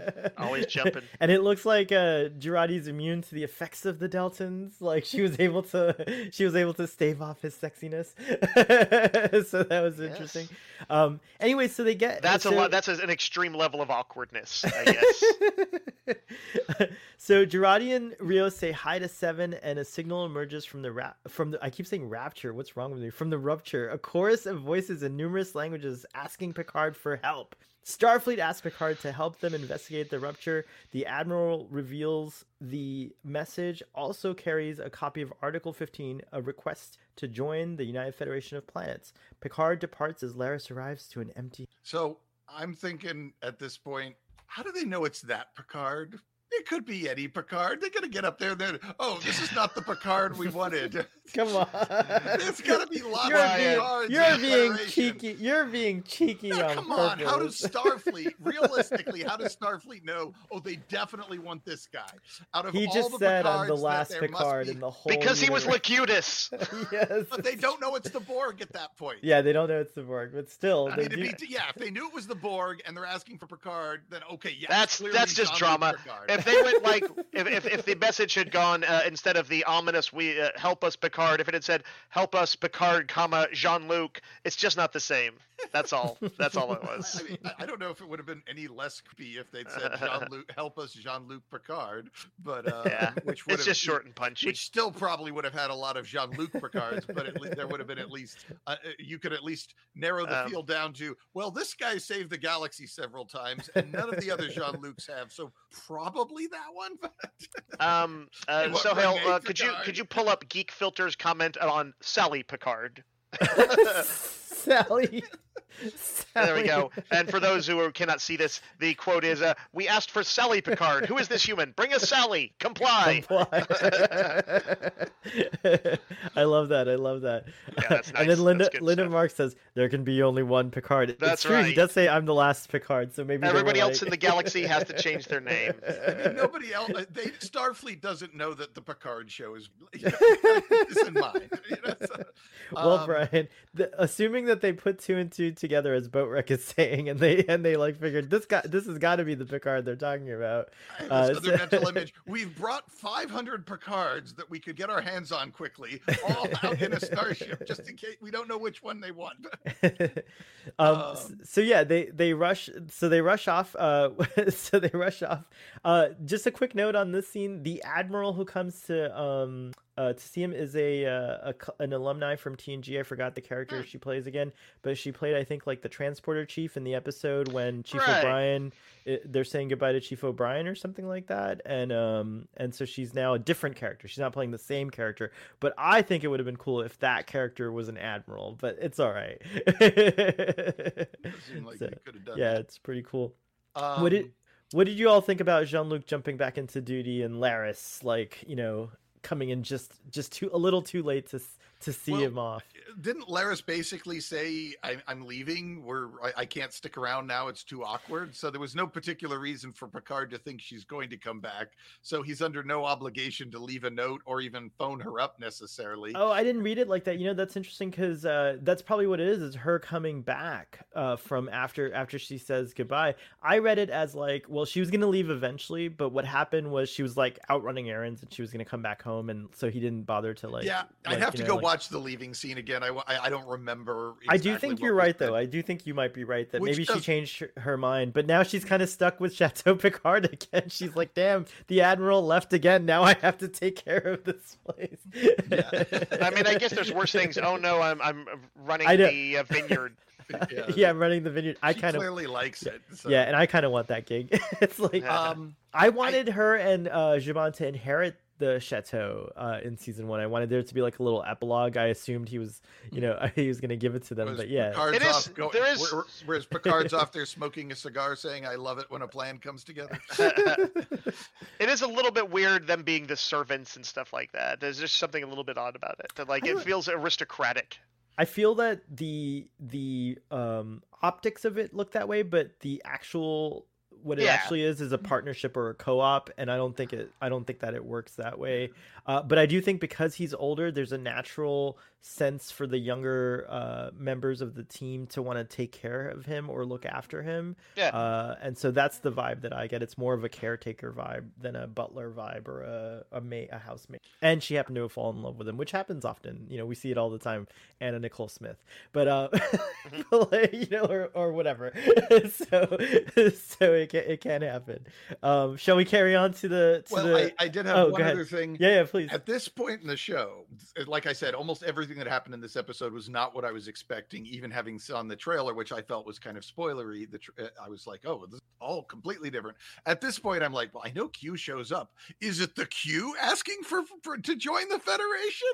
So that's Mm. that's what I was actually leaning on as we went forward from this point. Was the Q or uh, and of course they'd ask for Picard if they wanted to join the Federation. They'd start with Picard. Sisko would punch them in the face. So you know, it's got to be. And Vash doesn't have any authority, so of course you'd ask for Picard if you were the Q Continuum wanting to join the Federation. But um, that's that's true. but uh, I, I was completely wrong. But I was just, I, I thought that would have been an interesting direction to go. There's some wild theories when we get to that part that I'll I'll share that I've seen that are interesting. But uh, uh, Aaron points out, yes, in the comic books, uh, Laris and Zhaban had a Romulan wine vineyard, so that was their profession. So they know Yeah, a that's thing right. or two. to yeah they know a thing or two. And earlier, um, uh, there's a, an interesting point that Fun will commence uh, is saying is they made the cast work in pairs for the most part. The actors have discussed this interview. I imagine that's like part of the uh, COVID pro, uh, protocols and stuff like that. So, um, so anyways, so uh, any other thoughts on this scene?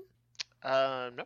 The Borg say they are sending their queen to negotiate. Oh, so the Borg emerge. They say they're sending the queen to ne- negotiate. The Borg break down the shields and beam a strangely garbed queen to the bridge, where she asks to negotiate and begins assimilating the ship. To co- she says, "We want peace, but first power." and so. Uh, assimilating the ship's computer and power systems. This leads up to the opening of the episode. Uh, the queen stuns everyone who attacks her and begins remote infecting the computers of all the other ships in the task force. Picard sets the Stargazer for self destruct, and he hears his mother. Oh, he also hears Edith Piaf singing that wonderful French song "No Rien, No Rien," and then he's and then he hears his mother.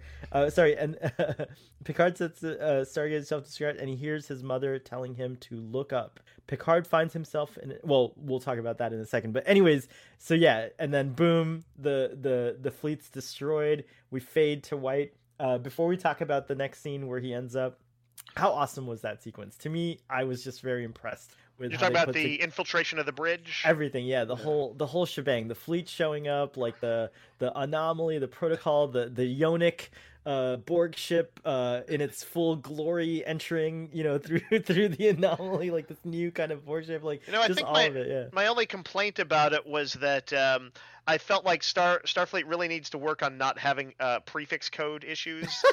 you shouldn't you shouldn't just be able to take over a ship from somebody else's ship. They, it seems they, like a flaw.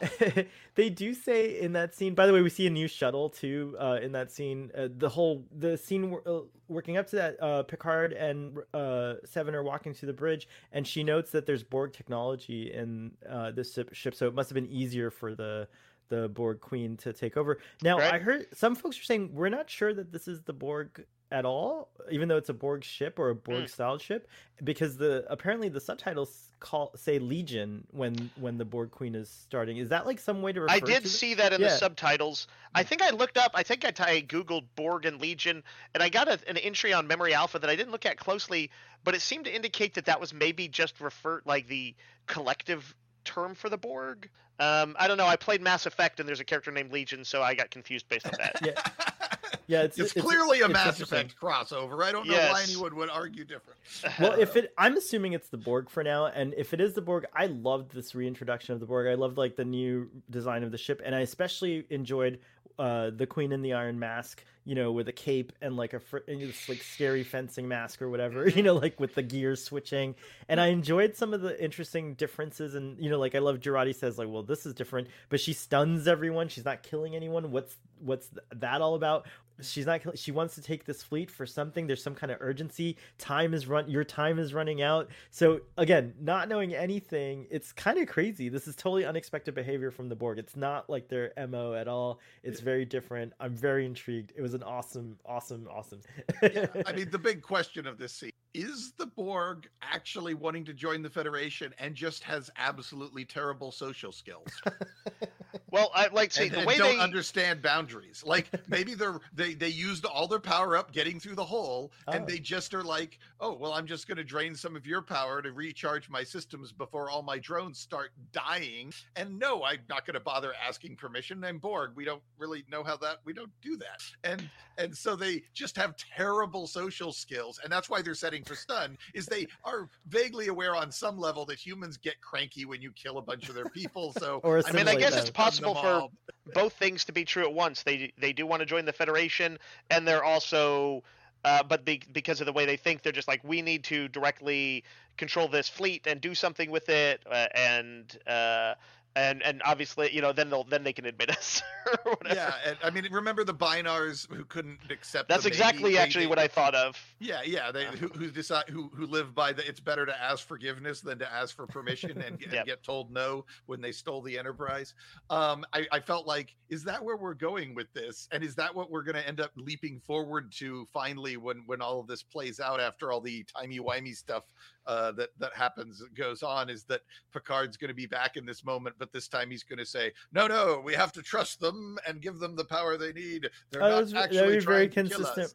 That, was, that would be a very consistent TNG type of thing, especially like a like a, a time travel event that teaches you something along the way that makes you do things differently the next time you're faced with that. Yeah, that's I, I think Yeah. that's interesting. I see some Um, of that in there. Uh, yeah. Any thoughts, Dave, on on this sequence? Um, let's see. Um, I I I like the sequence, but I, I think I was I, I was a little. It's those action adventure things. Like I thought it was a little bit. Uh, uh, like them showing up all at once with the fleet is such a kind of cinematic moment.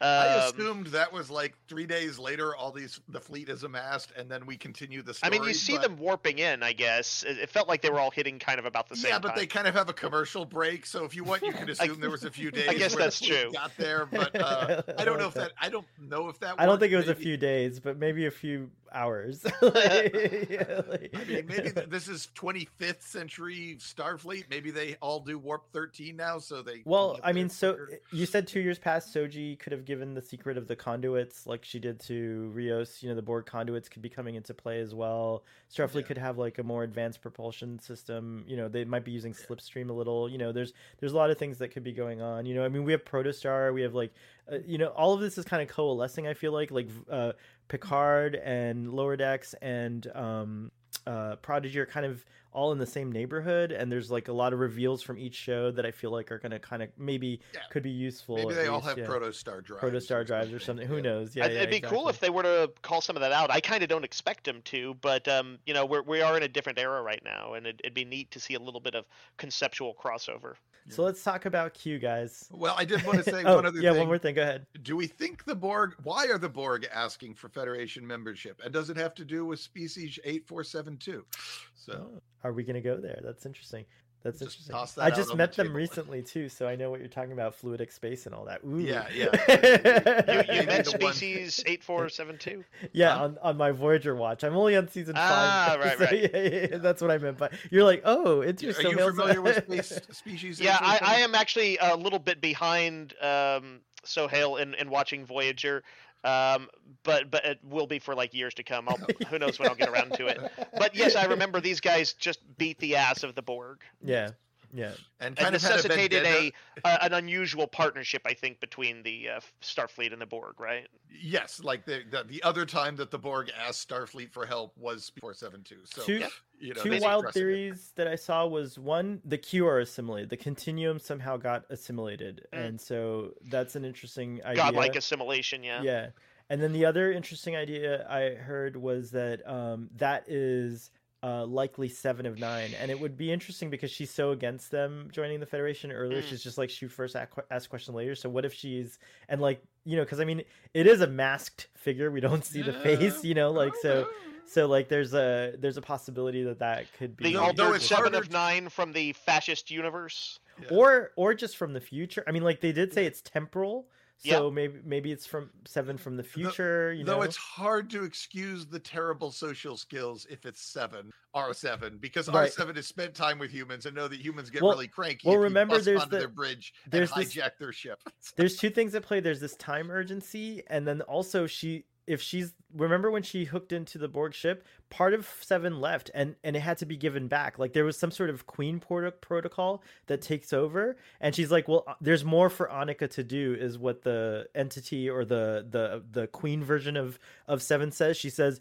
Uh, he says, "Are you going to assimilate me now?" or something like that, and then she says, "There's more for Annika to do," and then disconnects, and Mm. that's when, when you know, in season one. So I have a feeling when you become, if the Borg Queen if you're designated rather i think that's how it works. If you're designated the borg queen or that central node you your personality and all that gets taken over by the prime directive of the borg whatever that might be. So she may not be able Absolutely, to control yeah. herself. Yeah. so so that was interesting. So those were the kind of wild theories uh that were there but i just like the whole tentacle cthulhu weird you know vibe that was going on. It was it was just like pretty cool. I liked it. I liked all that imagery and and it, and it was weird how they kept it was cool how they kept her blurred in the background and she's doing all her stuff while the action's going on and you didn't get a great look at her until that close up of the mask changing and stuff. It was neat. So shall we talk about q Yep. Let's and wrap do it up. Okay, I'll, I'll, I'll just say uh, here it says Picard finds himself in an alternate version of his home in France, and Q appears. Mon Capitaine. I loved the appearance of Q. I loved that they had him uh, de-aged to be the the Q as we last remembered him, more or less. very neat how they uh, did that. very neat how they did that, and I have to say it was the best version of that I've seen. Like it's better than Luke Skywalker. The lips moved very Well, naturally. They did it so quickly, I think, and that was the smart thing is they That- didn't give it enough time to fail. Yeah, it, yes, exactly. And it looked great. I love the updated uh uh you know, Q flash. It had like some interesting like little things going on in it. And yeah, and just cute like that was great. I think because I had seen somebody uh, uh, talk about this, uh, but like in like in some like just a screenshot from it like weeks or months ago, uh, they're like, oh, they're like Q's daddy now. like I feel like uh, I feel like that uh, that whatever uh, anybody who ships him and Picard, whether or not anything happens on the show, very unlikely. Uh, the fanfic it just got like a new rejuvenation, I think. Um, it is funny that um, something like a phrase like "Mon Capitaine" should be like this iconic thing where everybody sees it and they're like, "Yes." Um, and and you know, I I used to not like Q, and I took I, I took him in the same vein as sort of pests in the comics, like in Superman comics, Mister Mxyzptlk. oh yeah. And uh, or Bat-Mite over in Batman, these like very powerful little imps or whatever who are just kind of there to give plot ideas to very powerful characters. Um, and and I didn't used to like him. I, I warmed to it like I did so many TNG things over time, and so I, w- I was very excited to see him again. I actually really liked it. Yeah, how do you guys think he's gonna come into play? I don't really. I hadn't. I, I haven't done much speculative thinking on this. Uh, um. Uh. You know. Uh. He, he said the what the the path not taken. uh, Right. Is the that- road not yeah, welcome to the road not taken or something. that makes like it sound like it's personal to him, the past Mhm. that they're in. Mhm. Um, uh, I don't know what the road not taken would be, other than the uh, Picard dying from being stabbed in the lung. Uh, this is where I'm being a little uh, naughty because I know you know I'm just, stuff, yeah, yeah. I'm just gonna I just want to see what you guys. Yeah, think I, I'm makes afraid I don't have any good predictions to make because I haven't thought much on it. Yeah. Brian, I I guess just from a dramatic point of view, I think it'd be more interesting if Q needs Picard as mm. opposed to he's just decided to help Picard or he's just decided to harass Picard. That that Q needs something. I don't know Yeah, if that's I- I where do we're think going. it- There's no real evidence of that at this point. if it was I- just him being puckish again, I admit I'd be disappointed. Yes. He's got to have. There's got to be something a little bit bigger about it. He's dying. The Q have been absorbed by the Borg. You know, one of those things. Uh, something is happening. He's got maybe he's got to put Picard through his paces to get him somewhere so that he understands the scope of the problem.